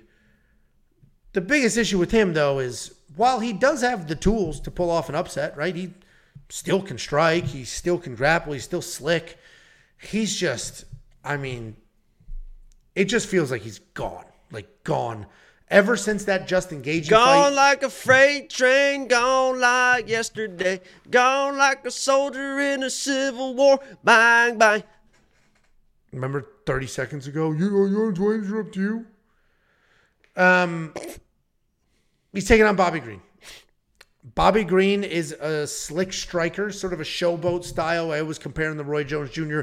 with his hands, what's he's doing. He keeps his hands super low. He has great volume, very good defense. He's got slick wrestling if he needs it. He doesn't use it very often, but that is there. He has 10 knockouts on his record, but they're not one punch knockouts. They're just clean volume, touching you up, hanging out, making things happen. People keep commenting about, oh, he went to the distance with Fiziev. He went to the distance with Fiziev. And yeah, he did. He actually looked decent in that fight. But he's coming off that no contest to Jared Gordon where there was a headbutt and then he knocked out Jared Gordon and then they used instant replay, probably the best anybody has ever used instant replay. They looked at it, they said, "Oh, that was a headbutt. Let's make this a no Well, contest." I think the It was a- Patriots thought it was better back in, um, what was that, Yeah. 2002, something like that. Anyway, Tuck rule. Yeah, I got You it. get it. Justin Tuck. Yeah. What? Uh, anyway, I think um, Bobby Green um, looked pretty bad in his last fight. I think that headbutt might have saved him from a loss. And a lot of people are talking about that. We have a split boat in the comments. We have people saying Bobby Green looked terrible in his last fight. How could you possibly blah blah blah blah? And then we have people saying, dude, Bobby Green hung out with Rafael Fiziev. He's there. I mean, he's if he's hanging out with that killer. I think both of those are incorrect statements and comparisons. You're comparing him in a fight a few years ago against Fiziev. That's it's years have passed. He's a different person. He's been knocked out cold since then. And then saying he looked bad in his last fight, yes, he did. But Tony Ferguson is like 25% of what he was just a few years ago. I think Bobby Green just runs right through him. Tony Ferguson's tough. This this fight will go a little bit. Uh, he'll fight as long as his body will let him fight. Like he's not going to mentally quit. But I think Bobby Green just lights him up. What do you think? I don't know. It sounded like you really didn't like Bobby Green in this fight, and then you said he's just going to destroy. No, I, no, no. I think he. I, I just. I think he destroys Tony Ferguson. I just. People just doing that. Well, he Fiziev, Fiziev, Fiziev, and then I don't know. I, I, I think Bobby Green destroys Tony Ferguson because of who Tony Ferguson is. I guess is my overall point here. It's hard to get improv. I get it. Uh, Junior Ranks with the 499 says, My money is on Tony. He looked good in his last lightweight fight versus Chandler uh, fight till the wild KO. And I, the reason I highlight that, and we appreciate that 499, is that he, you're exactly right. The last time he was at 155 in the first round, everyone was like, Oh my God, Tony's back. I mean, he had that long stretch of lose, losses where he looked like shit. And then all of a sudden he came out, knocked down Chandler. I was like, oh my God, even off his back, he looked like the old Tony throwing the elbows up. And then he gets knocked out cold, right? So you worry about his chin. But in this fight, I don't really worry about his chin. I mean, Bobby Green is more of a counter, kind of pitter patter, throws volume. Isn't really a knockout guy. I know he kind of TKO'd, you know, Al Iaquinta or whatever, but He's not really. He doesn't really have big power that I think is going to affect Tony Ferguson. So I'm not really, really, really worried about his chin. So then you look at his last fight at 170 versus Nate Diaz. Looked terrible in that fight. I mean, looked slow, lethargic. But if you rewatch that fight, I rewatched it today. It almost looked like he was just kind of caught up in like the whole Nate Diaz thing, right? Because Nate Diaz, Nate Diaz was acting very weird that fight. At, po- at points, he was like on his, you know, on his knees. He was like, you know, talking to the crowd and stuff. And it seemed like Tony Ferguson was almost trying to outcool him, right? There was moments where he was doing some stuff too, and he was acting this way, and it seemed like he just kind of got caught up in the moment in that fight. And by the time he realized, oh my god, I'm losing that fight. Now I need to wrestle. The first, I mean, the first takedown he shoots, he gets guillotined because Nate Diaz said the only thing I was working on in camp was guillotines because I was supposed to fight Chimaev, and that's literally all I was working on. And so Tony Ferguson finally takes a shot. But the last time he was at 155, he was durable. His hands looked good. His elbows with it. He looked in this fight. So I would not be surprised at altitude again if Tony Ferguson comes in and it's just surviving in the beginning and then turns into the Tony of old and just kind of wears down. Bobby, Bobby Green's durable as well, and I'm a big Bobby Green fan. I love his style. I, I, I was saying that he was. I mean, I thought that he was going to make a nice little run here. I actually think I picked him against Islam because I thought I was like, oh, he's, he's a pretty good wrestler too. People don't realize how good of a wrestler Bobby is. Um, so I'm going Bobby Green here because he should win because he is the better fighter at this point in their careers. But that plus three and a half or something on Tony is going to look real appetizing to me. I just, I just, I'm reading the comments as you're going. like, there's a lot of people saying Tony's going to win. Then, I mean, those are some juicy odds, and you guys should lay a bunch of money on it. I just don't, dude. He has not been the same person. Like, oh, he looked good in the Michael Chandler fight. His, it was the worst knockout we've ever seen. He looked good in the Michael kick. Chandler fight. Yeah, I mean, it was just a front kick if his face was morphed, he was done. And then what happened after that fight? He lost again. Like looking good for two minutes and then getting completely knocked out cold. Yeah, he actually I think he won the first round on the judges' scorecards, but he was knocked out cold. And yeah, Bobby Green isn't one punch knockout guy, but Tony Ferguson has taken more damage than arguably anybody in the history of the UFC, and that's a testament to his toughness. More that's than your liver. Insult. That's that's a testament to his toughness. That fight with Justin Gaethje changed him, changed him. I and it seen Fine versus Chandler in that first round. And then what happened? That's a, it's insane argument to make. But it was just a front. I mean, it's just a front kick. I mean, it happens. You you look good and just get hit with one shot. I mean, it's just a random just front kick that hit him. What happened to Frankie Edgar after he got knocked out with that fr- exact same front kick? I don't know. Never is. came back the same. Never came back the same. And I just, I love Tony Ferguson for sure. And that 12 fight win streak was incredible. The plot lines of him and Khabib were incre- all that was incredible.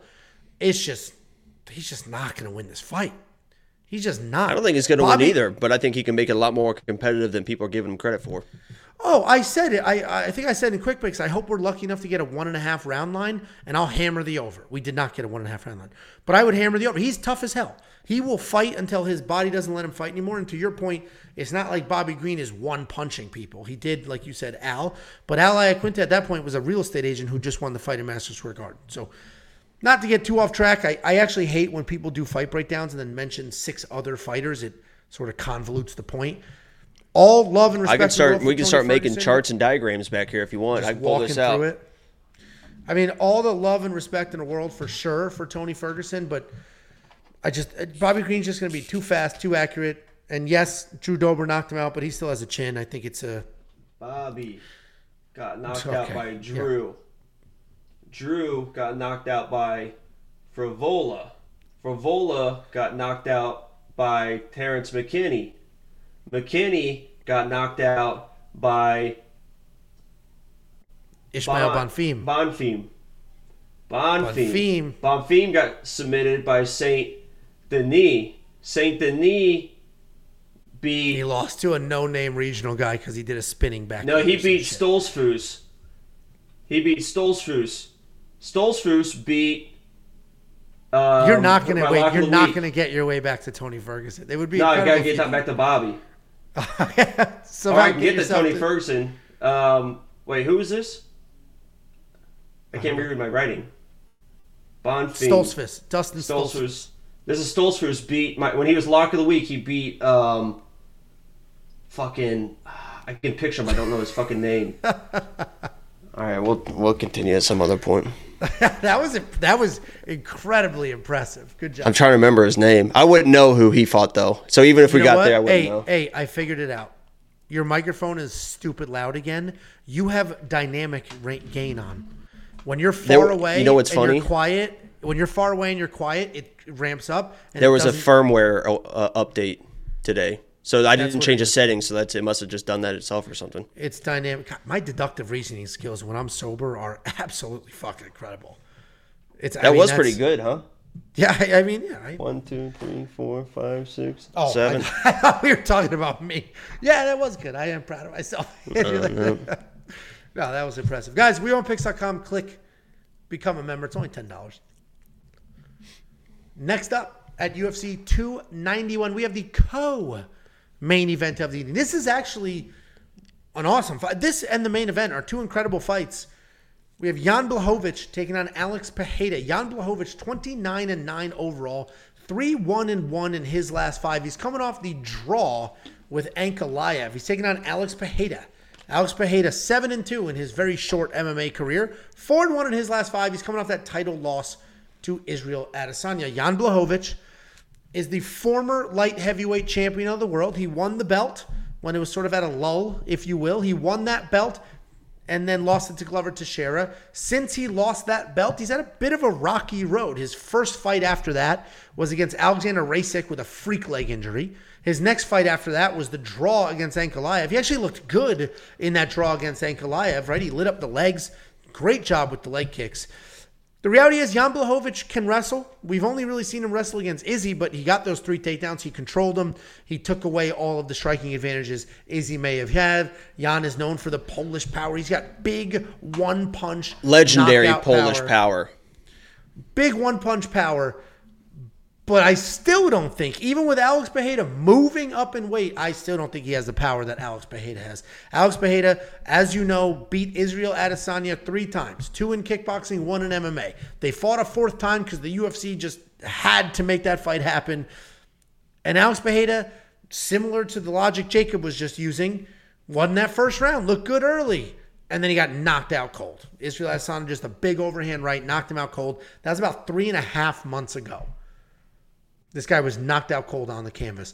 Alex Pereira, a very decorated Muay Thai champion. You see that in his style. He just plots forward. He has a real tall stance and just pop, pop, pop, pop. He, everything he does is insanely heavy. He will knock you out with a wild left hook. He'll kick you. He'll come forward. He has five round cardio. He can do all the things. He's one of the most dangerous guys in the division. We haven't seen a ton of grappling exchanges. He does have a 73% takedown defense. He has been taken down four times in the UFC, but he is coming off that bad knockout loss to Israel Adesanya. I think Alex wins this fight, but it's it's very scary. There's a lot of moving parts here. First, he is coming up in weight, but he's literally going to be the bigger guy in this matchup. So moving up in weight doesn't matter. It may benefit him, honestly, if his chin was a little suspect because of the weight cut. But the knockout does bother me. Everybody is going to talk about Jan's takedowns. Oh, but Jan can take it down. I'm not worried about Jan's takedowns. I actually hope Jan implements a grappling game plan. I hope that's Jan's game plan. Because if that's his game plan, eventually Alex is going to catch him and he's going to light him up. He's going to hit him. He's going to put him out. If Jan's game plan is to strike for strike with Alex, I don't know if we have seen somebody recover in three and a half months after. I mean, he was out cold. He wasn't a TKO. He TKO'd Israel Adesanya. Al, Israel Adesanya knocked Alex Pereira out. It, he's 36 years old. He's not 26 years old. It's a very short turnaround. That is what worries me. I do think Alex wins because Jan is mostly a striker. Alex is going to be the better striker. So the pick is going to be Alex, but very, very, very low confidence. What do you think, Jakey boy?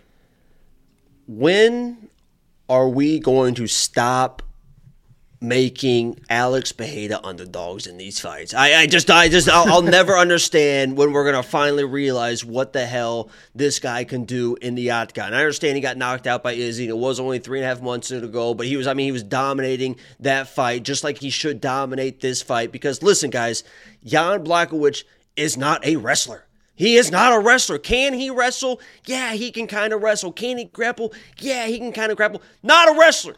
He had three takedowns in his last nine fights. All of them All against, against Izzy. Izzy. Do you know when the first time Izzy was flat on his back was in that fight? The first time he even fucking attempted a takedown was in the third round. The first time he actually got Izzy flat on his back was three minutes left in the fourth fucking round of that fight. He is not going to last on the feet. I don't give a flying fuck about the legendary Polish power when it comes to the counter abilities of Alex Pereira. I've seen Jan getting slowing down with his last few fights, even against Ankalaev. I know he looked good in the striking, but that speed is not going to be there or be enough against the high level striking of Alex Pereira. He's going to be there with that left hand the second that Jan overextends or throws a lazy kick or does something stupid, and he's going to put this guy out. If Jan wants to try and wrestle early, like I said, He's not even really a wrestler. His takedowns aren't great takedowns. I mean, they're just normal push against the fence, try to work the double, then work the single. And Alex Pereira is going to be huge and very strong. And that's all he's known for the last three or four years is everyone is going to try to take me down. He's known that for a long time, and nobody's really, really tested it. And Jan, I think it's going to be too late. I, I think he's already worked up enough strength and takedown defense to withstand the okay takedowns of Jan, and he's going to dominate on the feet. Alex Pereira, stop making this dude an underdog, man. Uh, listen, I'll, I'll take it. And like I said, I, I agree with you 100% in the wrestling. I'm not worried about the rest. I hope he tries to wrestle. The chin does worry me because he does have power. And Alex Pereira gets hit. What's his striking differential? 3.76. He does get hit. Like, his hands But he's getting hit against low. speed, right? And so a lot, of, and those numbers are against a lot of those numbers are against Izzy. I mean, that's two fights versus Izzy. I know it wasn't full fights, but I mean, Izzy will just touch and touch and touch and touch, and he will just kind of you know parry and parry and parry against 185ers. I mean, the speed of Jan is not anything close to 185ers. Yeah. I mean, No, he's like he's I- almost like a heavyweight striker. The way I mean, he's got power, but he's a little bit more methodical with the striking. He doesn't have a lot of speed. No, he's not like a lightning fast guy, but you know, he, he- actually, him and Glover have very similar striking styles where it's it's not the fastest, but it is powerful. That's a great mean, training partner, and that's who's Alex been working with forever. It's almost like he's been working to fight this guy for fucking Yeah. five years. I, I hope Alex wins. I love Alex in the UFC. I hope he wins. I would love the whole. This guy's gonna win the light heavyweight Then title. he's going to Maybe beat him- Jon Jones. Maybe then him, him and Izzy could actually fight again for the light heavyweight title. Like I, Alex winning is better for everybody except except Jan. And Imagine he but- fought Jon Jones and fucking knocked his ass out. It'd be the most incredible MMA career of all time. Only has ten MMA fights. It just John shoots immediately and just like a three second knockout, just No, I mean his, Alex's power is incredible. He's probably going to be the bigger guy in this matchup, even though he's the one moving up in weight. So we're both on the Alex Pereira side. I I put it as a low confidence pick. But people people are literally coming into this acting like Jan Blachowicz is like a Nurmagomedov. Like he just is constantly shooting takedowns and grinding. Three last nine fights, and not a lot before that either. And they were all against Izzy, and they were late in that fight. He's a strike. He wants to strike. He wants to knock people out. He's a striker, man. He's gonna stand and strike with Alex until it doesn't work, and then it's gonna be too late. No, I, listen, I completely agree. That's why I was trying to be as clear as possible. I'm not worried about the wrestling. I actually hope he tries to wrestle. I'm worried about the chin. I mean, three and a half months. He's 36. That's a very short turnaround for a knockout that bad. But I'm rooting for him. And What about the plus, Pereira parlay? You, locking and loading the Pereira pa- parlay, Michel and Alex? Well, I think Michel loses, so no. Lock and loaded. We might do another two grand on that, maybe. Well, if you want to check out Jacob's Pereira Parlay and see if that happens, I do have a list. I do have a list. If you want to see if Jacob places the Pereira Parlay, become go. a premium Nice. member. It's only ten. dollars. Positive reinforcement Sally sells it- it- seashells by the seashore. it's important with kids. Moment. Positive Uh, reinforcement. I never got it. Become a member. It's ten dollars a month. You can get anything you have ever needed in the history of time to have some fun and to make some money to support us. WeWantPicks.com. Click become a member.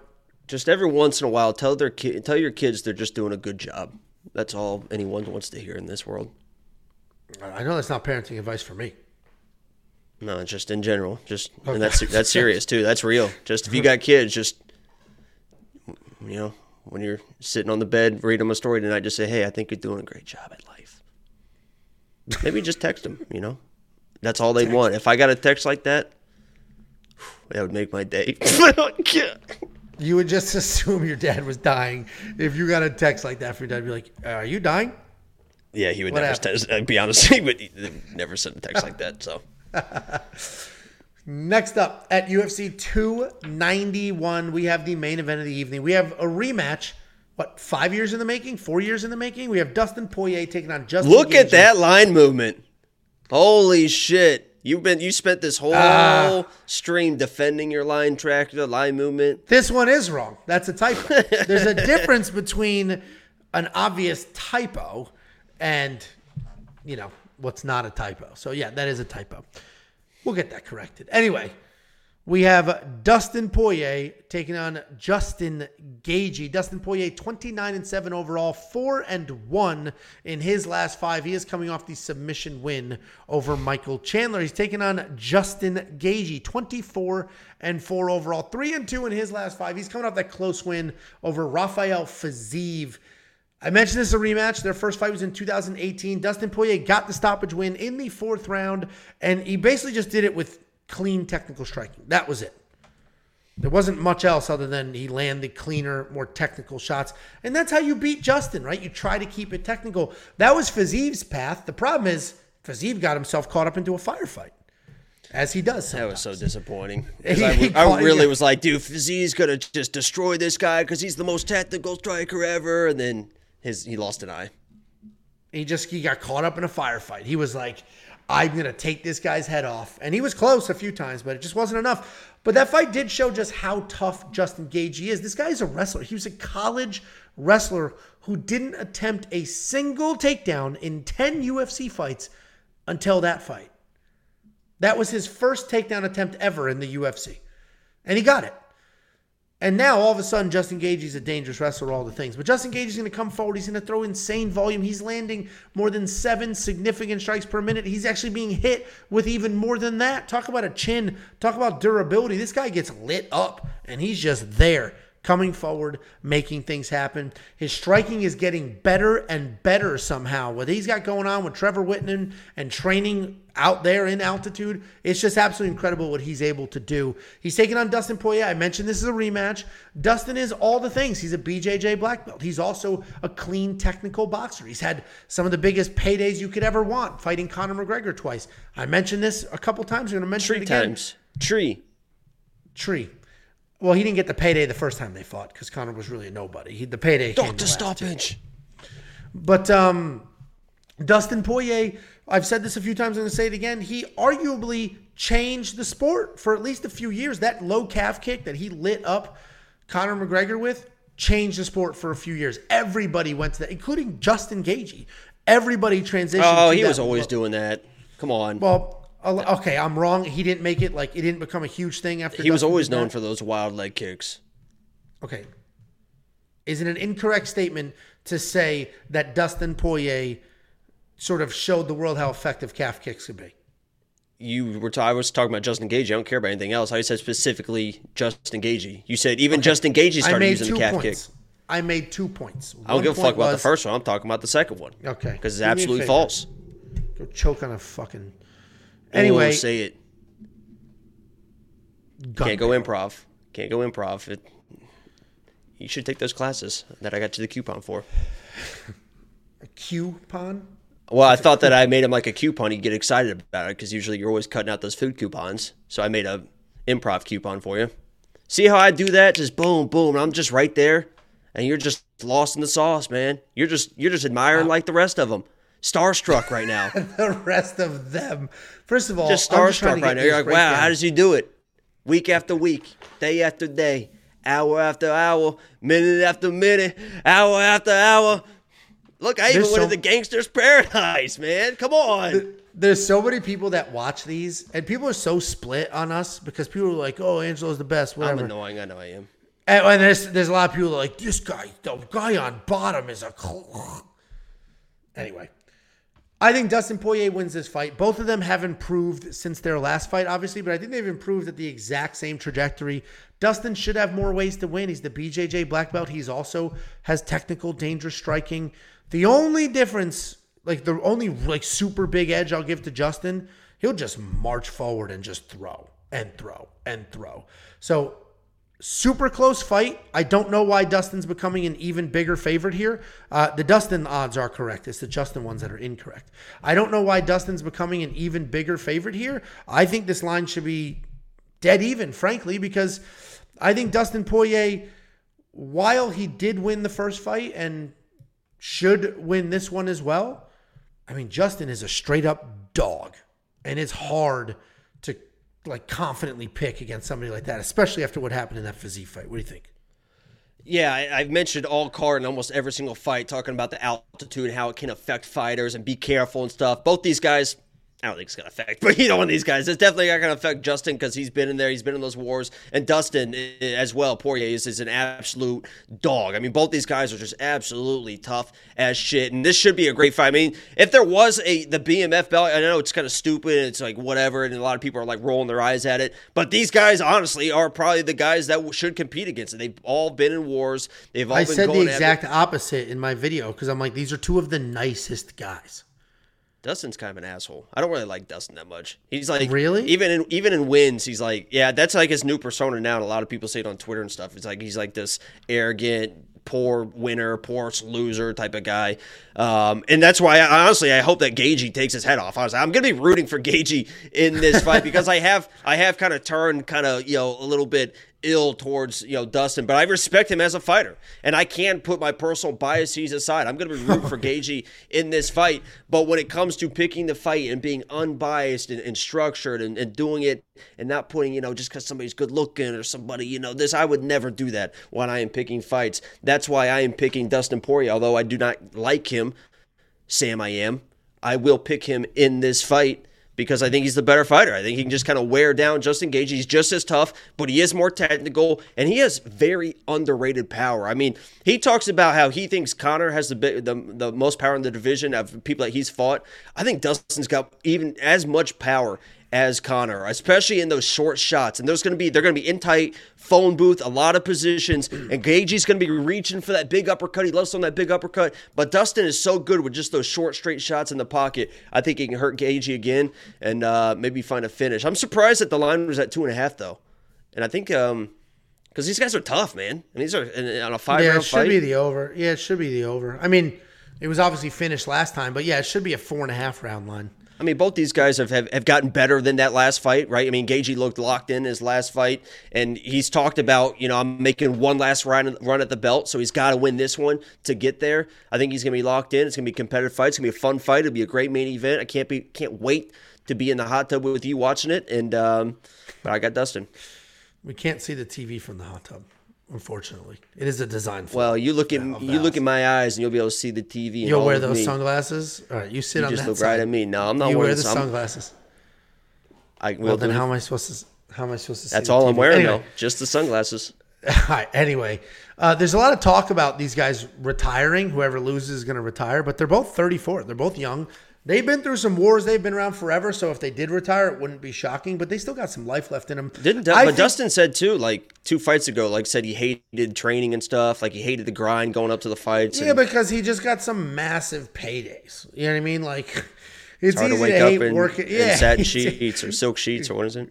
Yeah, it's, For Joey it's T, it's to- 400 thread count. You know what I mean? tarps. Um, listen, I this should be a really fun fight. I don't think they even need the BMF gimmick. I totally understand that. Yeah, they need a title, they need a belt, they need something for a pay per view. I, I don't think they need that. I think the BMF thing is dumb. Should have. It was awesome. George and Nate were awesome BMF because they really don't give a shit about anybody or anything. They're just who they are all the time, always. So that made sense. This doesn't. They're so nice. These guys. I, I this this whole this whole people not liking Dustin. This is the first I've heard. I've not heard or seen anything. Chat, let me know. You guys have heard it Some- too. Guy's a poor Artem, winner. Artem was like, "Oh, me too," but Artem also is copying you, just posting pictures of fighters on Twitter. I saw that Artem. Okay, Artem, Artem, copycat. Anyway, we're both on the Dustin side. Did you pick Justin, or you just said you're rooting for him? You picked him. No, I'll probably be rooting for him, but uh, I think Dustin's going to win this fight. Poirier. Okay, yeah, yeah. So we're both on the Dustin side, but I'm not going to bet I it think, though. I mean, it's pretty 50 Yeah, I, I, it's too. Yeah, it's too close to bet. I don't. I don't know what. The, I don't even know what a good bet would be because Justin, we just saw get a takedown for the first time in his UFC career. He might start wrestling. So I, I don't even know what a, what a bet would be. Like I don't know. It could be at be. Over- altitude. over- you know the you know what the sneaky one might be because it's out altitude, and I think that could take a little bit of pop out of Dustin. Um, I don't think he's going to affect him too much, but it could take a little bit of, of pop out of him. Is maybe an inside the distance decisional action for for Justin because he's going to be he's always a, a, a very powerful guy. And I know that Dustin is tough, but you know I think that he can survive five rounds basically at home versus Poirier, and he might be the more live fighter. I just think that Poirier can easily just kind of outpoint him to a decision, basically. Yeah, the over two and a half. The chat seems to agree. The over two and a half is solid as well. So I'll, I'll take a look at that. That's probably juiced, but anyway, guys.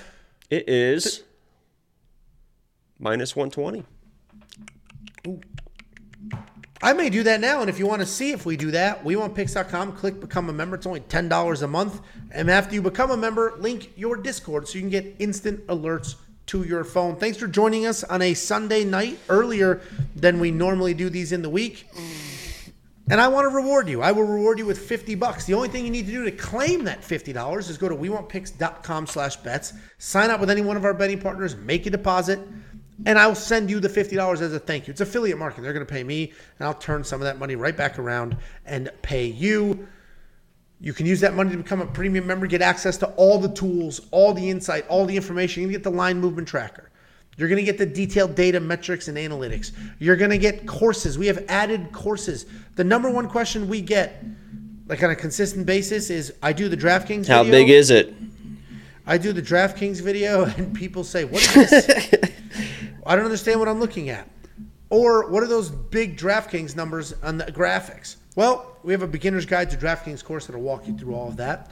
You're also going to get access to Artem. We'll call him Jacob Jr. Artem. Artem's picks. Artem's going to give you. He's got a fight announced. He said in August. Congratulations, Artem. He also is going to be breaking down. I bet he's going to be a big dog. What do we think Artem's going to be? Plus 375 on that? Who knows? I don't even. know. I don't even know. what- Inside the is that a good bet, Artem? Inside the distance, decisional, decisional action for Artem. You going to be a dog in there? Grind it out if you're getting beat. I don't want you getting Artem- finished, Artem. Artem, send us. Please don't get send hit in us, the head. Send us tape so we could break down your fight. Yeah, we need you. We to need you to keep making picks and stuff. So try to limit the head damage. Yeah, send It's tape. boxing, we'll break, I think. What What are you doing? Boxing? Oh. Well, send it. We'll break down his fight. Anyway, you're going to get access to Artem's pick. You're going to get access to Pick Doctor. That is a uh, person building an AI. So follow that journey. Um, stick, I mean, read the articles and just, I guess, follow the journey is the best way to say it. Like I, I'm trying to figure out how to word it, but the Yeah, reality is, it is a is journey. hard. It's, it's super interesting. that whole narrative is so fucking. It's it's. Anyway, guys, that's the breakdown. Thanks for joining us. Any last words for the people, you annoying little gobbler? I think that uh, lock of the week is decided, and uh, we'll find out uh, Wednesday, maybe Tuesday, since it's um, Everything's I dropped early. it. I dropped well. it early um, last week, so maybe we'll do it again. Maybe we'll drop it tonight. Maybe we'll go tonight. Do it tonight. Yeah, probably not. WeWantPicks.com. Become a member. Thanks for all the things, guys, and we'll see you later this week with more fresh content. Love you so much.